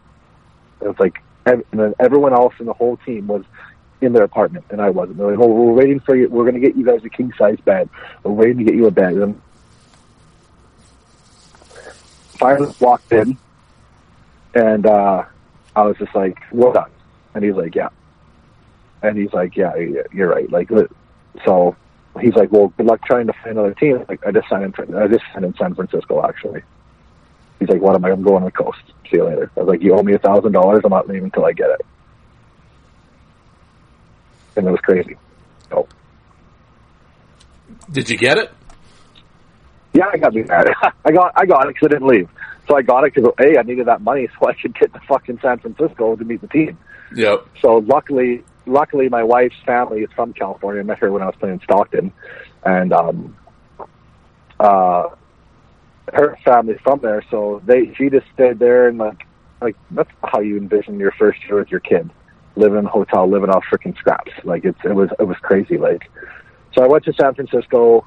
You know, fought Yabo the first time I was there. Like that's why they brought me in. Like they brought me in. Yeah.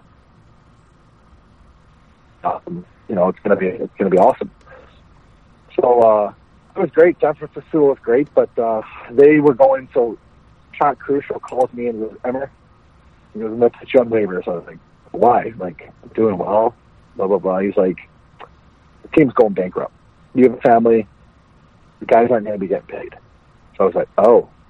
He goes, yeah. You have a family, so I'm going to put you on waivers. Fort Wayne's called about you. Maybe we'll pick you up or whatever. So that that's all. So I definitely thank him because you like you have a family. You need to take care of your family, and you know I definitely really respected that. And uh, it was uh, it was good when I got picked up by Smurf. Yep. Yeah. Well, I'm I'm, lo- I'm losing you. You're going in and out here. Oh, Oh, there you go. yeah. Is that better now? Yep. Sorry, got terrible reception. So yeah, so um, So you get picked up by Jason up- Jason Christie for those Jason- listening. Jason Christie, and uh, he was awesome, called Smurf, and he was a very technical coach, and he was great. And Ontario was unbelievable, one of the greatest cities my wife and I like playing at. It was awesome. They were great, great fans, great arena, um, great group of guys. It was so much fun, so much fun. And then, unfortunately, and then what happened? Because you end up in Arizona in the Central League. Well, we were like, we were just tearing it up that year too. We lost like three games on the weekend, and he just started trading everyone. So he like calls me in Thursday, San Francisco just folded, so he's trying to get all these guys from San Francisco to come in. so he's like, Riley, I'm gonna I'm gonna put you on waivers. I want to re-sign you on Monday. I was like, what? Because I'm gonna put you on waivers, uh, but I don't want to re-sign on Monday. I'm like, fuck off. Like, no, no, don't even think about it, Smurf. I was like, it's a business. I understand. No, like the damage is done. Thank you so much for for you know taking care of my family and for what because they were first class there, and uh, and then uh, I remember my my best buddy was one of my best men at my wedding. Kevin Baker was down in Arizona, and I'm like, yeah, I just got released from Ontario. He's like, trapped to Arizona right now, and Colley was there, so Colley's calling me, and I was kind of riled at Colley for leaving, and then I was like kind of blowing him off, and then in the morning I woke up and I was like, all right, I'm in. And Colley's like, good, your flight leaves in an hour. He already, he already booked the flight for me. So I remember I booked my flight Saturday morning, got down to, to Prescott, raced in. Guys are going on the ice during the first period. And I go out there, first shift, score. Tip, tip a goal in, tip point shot goal in. Crowd goes crazy. Like, and Justin Sawyer was suspended. And it was so funny. And I saw him after. He's like, "No way, you score first shift coming in 15 minutes late to a game." I'm like, "Yeah, no big deal." And Arizona was great. We had a really good team. We had a lot of uh, old vets and a lot of tough guys like Tommy Maxwell was there, and and myself, Justin Pender, Michael Couch, a really good group of guys. And you know, we we got hot, but then we just couldn't do it at the end. I got hurt in my knee, so I was like a player assistant coach there. So they kept me around and were paying me uh, uh, so it was, it was awesome. It was great, great city, great town as well. I'm very unfortunate that uh, they couldn't stick around because I think, honestly, think that team in the coast would have done really well. Yeah, well, and then there you go. That's a, a life of, uh, you know, the unfortunate uh, life of minor league hockey sometimes reared its ugly Yeah, head that year. exactly. Um, so, I mean, that had to take the the piss out of you. Like at that point, were you just Yeah. like, uh, "This is I'm done Uh, with this." Yeah, I, I, I, pretty much like had it in my mind. I was like, I think I'm going to retire after this year, and then, um, you know, like, like you know, I was fortunate enough that um, one of the guys I played with in Missouri, Matt Krug, was talking to Edinburgh at the time, and he had a family, but he wasn't sure if he wanted to go there. And then they wanted some toughness. He's like, you know, so the guy asked, like, you know, your toughness, and he's like, well, Riley Emmerson. So then Edinburgh contacted me, and uh, that's how I got over there and um, I didn't know really what what to expect much. But you know, I talked to Kinger a bit, you know, and he's like, you know, when you go there, um, my uh, Mike Bayrock, who I played with for a couple of years, played over over there, and he's he's like, a lot of things they don't tell you. He's like, get your council tax included in your contract. Make sure it's documented. Uh, could you? What was that again? You get what? he's like, get your council tax, which is like your sewage, your your your garbage, and all this stuff. So it ends up being like uh, like twelve hundred pounds for the year. So it's a lot of money, and they don't tell you about it, and then they stick you with the bill. Ah, So you know, so so I, I think a lot of the teams now they're they're letting guys know you have to pay your utilities and stuff like that. So when I when I was going over there and negotiating and talking, I said, okay, well, I want my utilities and my council tax paid for. They're like, oh, and and I was like, you know, I'm not going to come, and they're like, okay. So um, we ended. I, so I ended up going over there and uh, didn't really know much about Edinburgh. I just heard. Uh, I was going to go there, and when I was talking to Kinger, he said it's a terrible rink, amazing city, but you're going to play a ton of hockey. He goes, they don't have anyone else. They just play their imports, and you're going to play a ton. So I was like, all right, I'm going to go play a ton. And you know, we, my wife and I wanted to go to the UK, and Edinburgh really hadn't had a tough guy in a while. So when I got over there, I walk into the rink, I'm like, what is this? But uh, I was like, oh my gosh, like dressing room's terrible. I was like, oh no, oh no. But you know what? It was a, it was a, uh, it was an organization that was like just dying for some life, and you know, wasn't a great fan base and everything. But my first game, uh, first shift against Belfast, I got a ten game suspension for a clean hit. Because Yeah. our video guy forgot, our video guy forgot to hit the record button. So there was no video of it. I didn't even get a penalty on the play. And I get called into the office like a day later, like you've been suspended for ten games. I'm like, why? And they're like, I don't know. So we like we fought it. We cost our team a thousand pounds, which they didn't have to fork out. and it got reduced to three. But I was like, come on, like what am I getting myself into? So and like and like you know after you have a big hit when you play in hockey, like you expect someone to come after you and fight you, and Belfast had Kiefer and Loiter and all that, and they had a tough team, but like they weren't on the ice and they were so short-handed already. Like I think they had two injuries the night before they played us, so they're like they only had like seven forwards. So I'm like, oh, okay, well, whatever. So, um, it, it was crazy. And then my next game back, I, I scored. I think I had, one or two goals or something like that, and I ended up I just played a ton, and I kind of fell back in love with hockey, like just as a player. Like I just got to play hockey, and you know, and I ended up putting up like 15 goals that year. It was unbelievable. So, Well, I, I was go- I was gonna say you're uh, your Bo Dangles over there. You know, 45 games, Oh. 29 points. They're probably thinking the second coming coming here.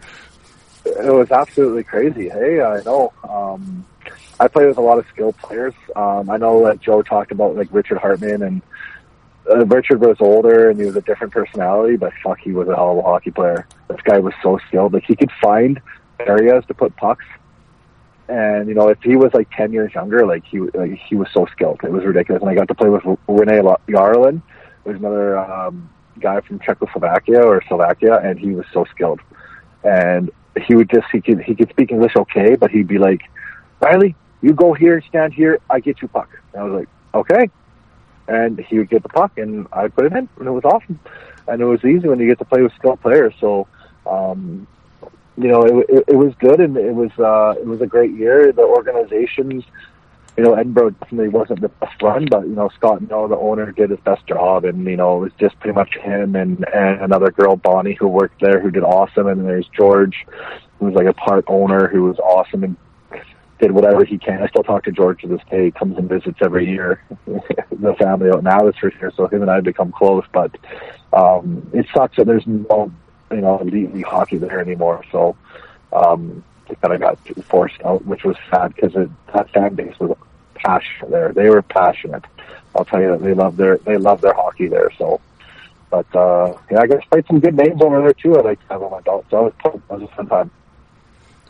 Well, yeah, I mean, everybody I've talked to that's gone over there says has said the same thing you're saying. Like the fans are unbelievably passionate about the game, and uh, I know I've I've gotten to more than a few uh, Twitter battles with a couple of them because I get annoyed with their homerism sometimes. But they're definitely. But, but they're- of course, they're, of course, they're going to be homers. It's their team. Like No, I get they're, it. They love Yeah. their team no matter what. So Yeah, yeah, yeah. That's, their, that's their understanding. They're they're like Braehead. They're diehard Braehead fans. Yeah, I understand. They love Braehead. They hate the Edinburgh Capitals. Like, and he was. Here's a funny story about. So on Twitter, people were like calling me out for having like a schizo. Like everyone's like, he twitches on the ice. He twitches. He talks to himself. And I was like, okay. And like my wife and I thought it was so funny. So like, you know uh, how I told you earlier, like I ba- I put Vaseline all over my face. yep, So it never affected me until I got over to Edinburgh because I never really got to sweat in the game. So I didn't play as much. So in Edinburgh, I was playing a ton. And the Vaseline would make my sweat um, like bubble, and it would stay on my eyelids, and then it would get in my eyes. So I'd twitch my, I'd shake my head to get the sweat away from my eyes. So everyone thought, all these fans thought I was like a psychopath, and it was so funny. Like, oh, my wife and I laughed so hard. Like, we thought it was awesome, and and I we absolutely loved it. Like, you do twitch, and then my wife's like, oh my god, like I saw it, you do, and I was like, I had freaking sweat in my eyes. Can you get off my back? Like, come on. Like, oh, it was so it was so much fun, and like the fans are, like you said, yeah, they they can be homers, but they're just so passionate about their clubs, and you know they're they're, they're there to support you, and, and and you love it. And sometimes like they may not have the best hockey knowledge, but you know what? They're the ones paying the bills for you. They're Yep. they're putting their money to watch you play, so you got to respect that as well. So Well, one of the I, I I'd be remiss if I didn't ask. Of course, my guest from last week was on the show, and a very polarizing figure over in the UK. And I got oh the messages I got about him afterwards were from the from listeners um, was Joe Grimaldi, and um, yeah, uh, Grim Daddy, Grim Daddy himself. yeah, and of course yeah, the, the helmet throwing incident with you guys. Um, Uh, what, what are I think, it, and uh, you know, what, a lot of what Joe said about his incident, you know, a lot it was true. He was coming off a really serious concussion. He, uh, you know, like he said, he got tangled up with Zach. I remember it was on the ice, but he he slashed like this is the game. He slashed Zach, and you don't fucking slash Zach Fitzgerald without something happened to you. Yeah. And so, like Joe said, he probably wasn't ready to fight. You know, and then Zach turned around and forced the issue and and f- fucking smashed him. And and then when Joe went down, he fucking smoked us. There was blood everywhere. And I know right when I saw that blood, I went nuts. I, I chased Zach into the penalty box after that, like because like I didn't see it all happen when I was turning back. It was like behind the play. When it was turning back, Joe was on the ground. There was blood everywhere, and I didn't know what happened. I didn't care who it was. It was one of my teammates, so I was going after Zach in the penalty box. And I remember I got tossed, and Joe came too, and he went to the locker room, and I got tossed out of the game. And Joe's sitting in there, and this fucking, and he's looking in the mirror, and there's just blood everywhere. And Joe's like, Joe's like, does it look as bad as it looks? And he, and I'm like, oh my god, like he was split open so bad, and it was a really bad concussion. And we didn't see him for like a month. And then when he came back, yeah, the whole thing happened, and the the helmet throwing issue, and and you know Joe's switch went off, and sometimes you you do lose, and he did, and you know what? He went out with a bang. Yeah. That's all you can say. He went out with a bang. It made national news, and not many people can say that. So you know, it's it sucks for the incident, but he went out with a bang, and he went out perfect Joe Grimaldi style. That's all you got to say. And you know what? He is. You know, a lot of guys could say they didn't like him, or fans like him, or people like him. He's getting into it with everyone. Do it. He was. He, and him and I were always nice to each other. He, and he was a nice guy. He could rub people the wrong way, but I'm sure that happened with me. People probably didn't like me either. That's just a part of life. You don't love everyone you know, you don't choose, you don't get to choose your teammates. You're brought together as a group, and you have to learn to bond. And sometimes you become best friends, sometimes you don't. And that's just how it is. And and uh, you know, I didn't mind Joe at all. You know, he, he actually wasn't a bad hockey player. He just let everything else get so wrapped up. He he got wrapped up in everything else, and you know, uh, what can you do? Because he, was actually pretty, in my opinion, he was skilled. Oh you yeah. know, but he let everything else. He let everything else, uh, you know, get a hold of him. He played with a ton of emotion, and you know, it's it's just unfortunate. But he went out, he went out Joe Grimaldi style. So, you know, he he went out in style. So it, it, it was. I still remember, like he told the story he when when it happened, and we were all in the locker room after the room, and our locker room was silent. And our coach and Hartman goes, "What the fuck?" And Joe's like, "I was fighting for my life," and I, I was like. I'm like, holy fuck, you threw your helmet, and everyone just started fucking dying laughing. Like, it was crazy. And, you know, he, he ended up going home the next day and, and all that. But, uh, it, it was, it was a story and a half that will probably never be forgotten. So, you know what, everyone can hate Joe, can hate Joe all they want, but, you know what, he, he, he, left everyone with a good story. So, Well, and I, you know, and, and, for, and fortunate, fortunate, unfortunate that no one was seriously hurt in that incident you know, if someone was seriously hurt in that incident, there would have been more repercussions, obviously. So we can be thankful that no one was seriously hurt. Yeah. So he went out, he went out Grim Daddy style. Hey, holy Well, yeah. Well, they gave twenty some games, and like you just mentioned earlier, with Oh. your hit getting ten, I mean, this has Yeah. been, and You this has been an you- issue. You chuck the helmet. Yeah, well, and th- I talked to Joe about this, and I've I've yelled and ranted and screamed on Twitter about this. Uh, the Department of Player Safety over there, man, it is. I don't know. It is some ticky tacky shit. Inconsistent. I had two suspensions there. My second one was definitely worthy. You know, I hit Matt Hayward from behind pretty bad, broke his collarbone. I I got suspended and I deserved it. You know, my first one I probably didn't. You know, I think I think they're they're getting it's very inconsistent, but I haven't really kept up on the league too much. But I think it's getting a bit better with, with, with it. Hopefully, I'm not too too sure. So I'm hoping it's getting better in the transition. I know the hockey's getting a lot fucking better. I'll tell you that. So that's a step in the right direction. So, you know, everyone can be thankful for that. The hockey's doing a lot better over there. You know, the Brits are getting better. They have Liam Kirk, who's playing in the in the OHL now, drafted in the NHL. I think he's like 15th and scored in the in the O. Like, GB's back in the World Championship. They're taking a step in the right direction. So that's you know the main thing. Hopefully, they'll get the DLPS settled. So I'm not too familiar. I'll to talk to you about it later. So But uh, well, the following year you go back again, but this time, uh, did I read right? You're the coach. Reggie Dunlop. Yeah. Their head coach. Yeah. Um, you know, I had a lot of contacts back in North America and I recruited a team and we had a really good team until everyone left. Like 10 guys quit, which is unfortunate, but do I blame them? No, like it was, well, it's a lot of guys, it was a wake up call for a lot of guys and, um, you know, we're going a bus trip and and we have fans on the bus and we're going to Belfast and you know I don't know if a lot of teams did or not, but it was like eight in the morning and guys are trying to rest on the way to Belfast and you know I love the fans in Edinburgh. A lot of them I still talk to and it's like they're a shit faced breaking bottles on the bus by you know by a bottle uh, uh, a cider bottle falls and smashes on the floor. Like everyone's like, what the fuck is this? You know, and we had an apartment that the guys moved into and it wasn't clean before and there was like dildos and it was it looked like it had been rented out from a bunch of like hookers. And everyone's like, "What the heck?" Like, so like four guys quit like within a month there, you know. But before everyone quit, we were we were doing really well. We were beating all the top teams and and, and doing quite well. And you know, it still ended up being a fun year, even though uh, everyone quit. And I actually ended up breaking my arm at the end of the year, and that was the end of my career, which was unfortunate. But uh, it definitely that, that was a it, it did leave a bit of a sour taste. I was one game away from 500 pro play too, Oh, so that sucked. But um, yeah, I was player head coach, and yeah, it was fun. I, got my you know I was definitely really young and and inexperienced. Maybe I could have I could have had a couple years as a player assistant to learn more, but you know I I kind of jumped into it fast. I'm, I'm sure I probably could have went to Nottingham or a bigger club because, like you said, I put up like 15 goals the year before, fought Westy and Salters and all those big tough guys, and you know held my own against those guys. So I probably could have went to a bigger club and made more money. So, but you know, I kind of had this vision. I wanted to coach and you know turn an organization around, and you know, obviously it didn't work out. But you know, I got no hard hard feelings about it. So well, and like you said, if you're going to coach in the, what could have been. the hardest part in the minors, is if you're, co- and I've had friends that have done it and stuff.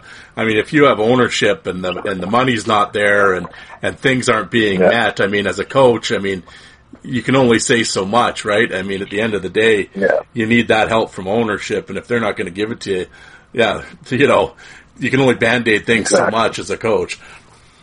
Yeah, exactly. Um, you know, it was unfortunate, but you know, I will say Edinburgh is an unbelievable city.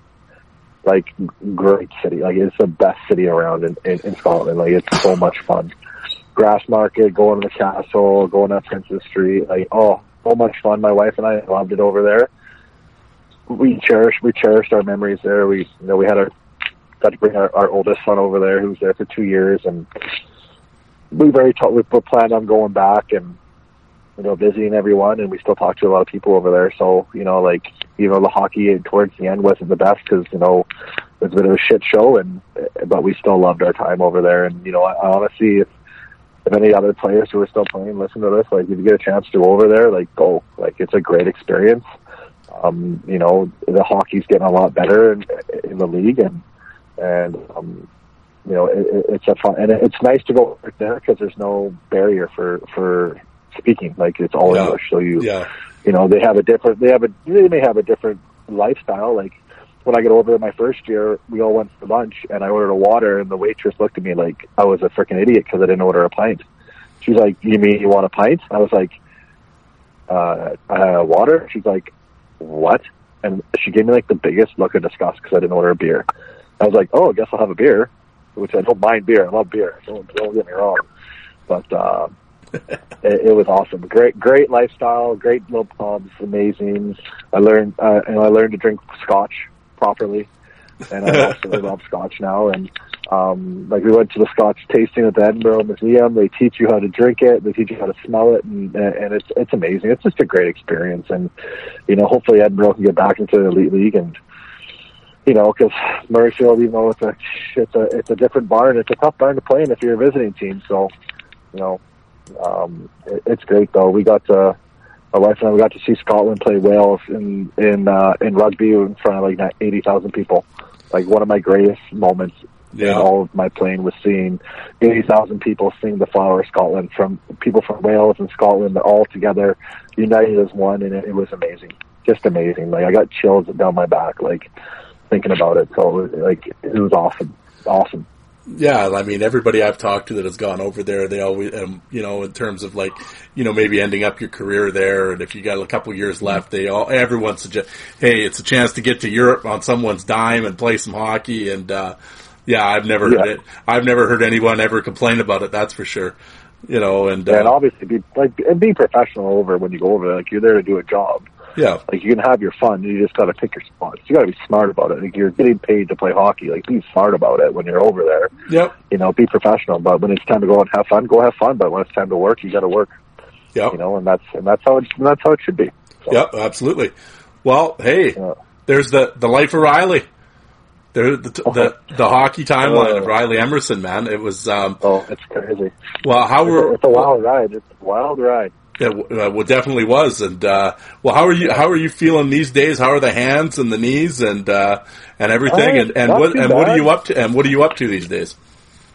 Um, well, after I retired, I um, my family and a bunch of people they know own a gravel pit, so um, I figured if I'm going to be a part owner one day, I might as well learn what's going on. So I um, I get to work at a big gravel quarry. We turn big rock into little rock, and uh, I uh, run heavy machinery and run the plant, and you know do maintenance there. And you know, we have a really nice group of guys, and um, it's a good time. So you know I enjoy it.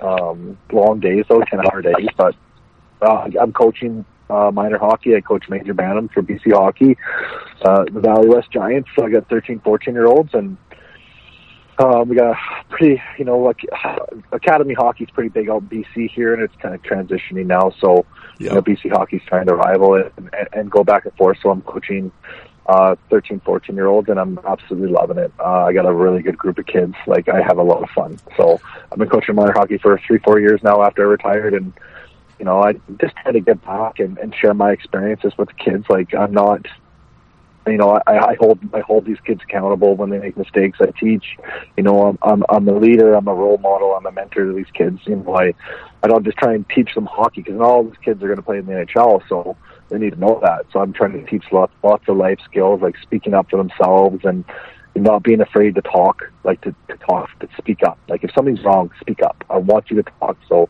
I'm trying to transition life into these kids. Like if they're going to be late for practice, call me.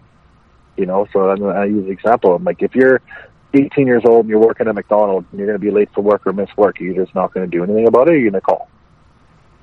You Yeah. know, so I'm, I'm trying to get those life experiences, and you know, we got a couple really good players on our team this year, and I got a great group of kids, and um, you know, so I'm just you know trying to uh, you know build these kids, you know, not just hockey wise, but you know, life wise as well. So um, it's great, and it's really it's really good hockey. Like, I mean, my assistant coach is Scott Ramsey. Played in the Western League forever. He's uh, he's going for his PhD in concussions right now. He's he works for BC Children's Hospital as well. So he's my assistant coach, and um, talk about a good guy to have an assistant coach. Oh, unreal. Um, so him and I jump out. We we get, we don't play for a couple weeks. We only get three on three games. So him and I jumped out. These kids are so freaking skilled now. It's not even funny. Like Yeah. Darren, I'm telling you. Like I was I like, know. oh my god, they're so fast. I'm like, kids are 13, 14 years old. I'm like, it doesn't help, but I'm like 300 pounds now, like six eight. Like I worried so much playing wise about my weight that uh, after I retired, I was just like, fuck this. Like I'm gonna do, I'm gonna drink, I'm gonna have fun, and you know, I'm gonna be a dad, and my kid's in hockey too, so I get to coach him, and I'm coaching these kids, and I should probably hit a gym up so I don't like like die. No, I'm just kidding. I won't, but you know what I mean. By I I know. Yeah, yeah. I know, I, but I love my I love my beers, and you know, I love you know, I love watching my kids grow up and stuff like that. So, but we jumped out with with the, our group, and oh, I thought I was, I thought I was gonna have a heart attack. I was like, these kids are so fast and skilled now, it's ridiculous. So, you know, so for me, it's like, okay, you guys are fast, you're skilled now. Now I got to teach you guys to play the right way. You know, and that's all it is. It's like you guys got to get ready to battle. You got to learn the little things about the game and like the little the little hawks that's in the game that are going to make or break you Yep. you know, especially at 13, 14 years old in Bantam hockey, you know, if you get these habits instilled in them at a young age, you know, it's gonna, it's gonna help them a lot when they're older. So, um, especially hockey wise as well. So that's just I'm trying to give back, but, you know, I'm, uh, I, I, I'm absolutely loving it. I'm, I'm loving being able to watch my two kids grow up. You know, they're probably both going to be seven foot five basketball players. So I don't know why I'm getting so excited about my, my oldest playing hockey, but Hey, go play go basketball. That's where the money is. Uh, Oh, yeah. Uh, so, yeah, whatever. My dad played big time basketball. He was he played uh, Simon Fraser University. Then my dad played actually national rugby as well. So he was quite the athlete when he was younger. So um, it's fun. So I'm I'm really enjoying it. And, uh, long days when I'm coaching, but uh, I love I love being able to uh, sleep in pretty much sleep in my bed every night with my kids and and uh, see my kids every day. So it's a lot of fun. I'm definitely thankful, you know, and, and I got all of this because of hockey. You know, that's what I get. Oh, so I'm definitely very thankful. Well, that's awesome, and like I said, those kids. That's great that they have. I mean, when you got a guy that's gone through, uh, been through the wars and a ten-year pro. I mean, those. Uh, the hopefully the kids listening. I mean, your coach there has lots of life experience and hockey experience, and you are very lucky Yeah. to be to be getting coached by him. And you can learn a few things. Yeah. Don't uh, don't just look And at hockey thing- and the DB. Don't look at hockey DB in the one point in the Western League. Don't worry about that. Okay, two points, one up, one Oh, up. I sorry. had and an assist. I think I, I think I chiseled the assist, so probably only one, but um, the, Ho- hockey's fa- That's hockey's far more than the stat column. Yeah. So. Uh, yeah, exactly, uh, exactly. But uh, it was awesome, man, and I enjoyed talking and you know sharing my story, and, and hopefully everyone has a good listen. And you know, it's definitely big shoes to follow with Grim Daddy coming behind Grim Daddy here, but. uh Well, I can guarantee you're not going to get the hate that he got. I know that. I don't think so. well, maybe everyone thinks I'm a schizo, so and I and I talk to myself, but um, The Twitcher. No, it was great, man, and I, I was very fortunate, and you know, I was very fortunate. And I fought a lot of warriors and a lot of really fucking tough people. Um, I'm definitely very fortunate. I didn't really get too many concussions where it affects me now, so you know, I'm very thankful. You know, um, my hands are definitely sore. So I, I like I pop lots of Aleve for my hands, so. Um, but uh, p- part of the war wounds, and uh, I'm definitely very thankful though. Um, didn't get beat up too bad, so. But if I got one story we can end on, and everyone will laugh at, you know how I played with Cass in in Texas. We we became pretty close, Cassie and I. So when I'm in Rochester, he's in Houston. We're and uh, we we end up fighting, but so it's like the middle of the second period, and Matt's on the ice, and I just get on, and Matt stays out, and the next line goes, and this player, I forget his name, he's like, Matt, he, he was he was foreign. He's like, Matt, you're supposed to change, and Matt's like, no. And the coach is like, but coach says get off the ice. He's like, no, I'm not getting off the ice because we're gonna fight. And the guy's like standing there awkwardly, and there's like six guys on the ice, and everyone's just waiting, and Matt's like, get off the ice so I can fight Riley, okay? So the guy like slowly skates off the ice. We drop the puck and we square it up, and I could not stop laughing. Like we're about to fight. Like I could get my head punched in, but I'm laughing so hard because all I picture is this kid trying to tell Matt to get off the ice, and Matt's like, "No, Riley and I are fighting right now because we were up like one or two nothing, and and he was you know doing his job and, and stuff like that. But I couldn't like I couldn't stop laughing. Like like that's just my personality. I like to fight because I knew I had to fight, and I I enjoyed fighting because I was big and and I was always a you know I never really lost my mind too too much. But uh, I just remember squaring up, and I couldn't stop freaking pissing myself laughing. So I was Well, about to go into a fight with a six foot five, Six foot six five foot monster. guy who ends up, ends up ends up playing in the National Hockey League. So it was absolutely funny, and uh, like him, Matt and I went for a beer after the game, and he was like, seriously, like, and after the fight, it was so funny. We're in the box. He's like, "When did you learn to throw nets?" I was like, "Well, I didn't want to get fucking knocked out again by you, so I had to learn something." So it was absolutely just crazy. Well, that's awesome, man. That it was so much fun. It Yeah. was it was great that you came on here and shared the stories, and uh, I know Oh, the, I know is. I know the listeners are really going to appreciate it. And uh, I had a lot of people I told that you were coming on, and uh, like I said, I got a lot of followers are, are, are pumped to hear from you, and you got a lot of fans still over in the UK. And uh, no, man, it was great, and thank you for reaching out because. Uh, you know, like we had no been problem. talking about on Twitter, and uh, it's great to hear that you're doing well. And uh, and uh, looking back on one last question: When you look back on it, would you do it all over again? No regrets. Oh, no regrets, hundred percent. And like Kelly Chase said, probably with a little bit more fire. You know, I probably would have fought a couple of different guys and and stuff like that, but no regrets at all. Like like I said, hockey's given me so much, and maybe if I fought a guy when I was younger here, my life wouldn't have brought me where I am now. So I I have zero regrets in that aspect. Tremendous. So absolutely love it. zero. So, but you know, I definitely would have. Done, like I would have done it with a little bit more fire, maybe losing my mind a bit more. So, it was great. Uh, th- thank you for having me on, and you know, hopefully everyone enjoys it. So. Absolutely, man. Well, thank you very much. I won't keep you any longer, but uh, thank you and uh, and have a good night, man. Take it easy. Awesome. Yeah, thank you.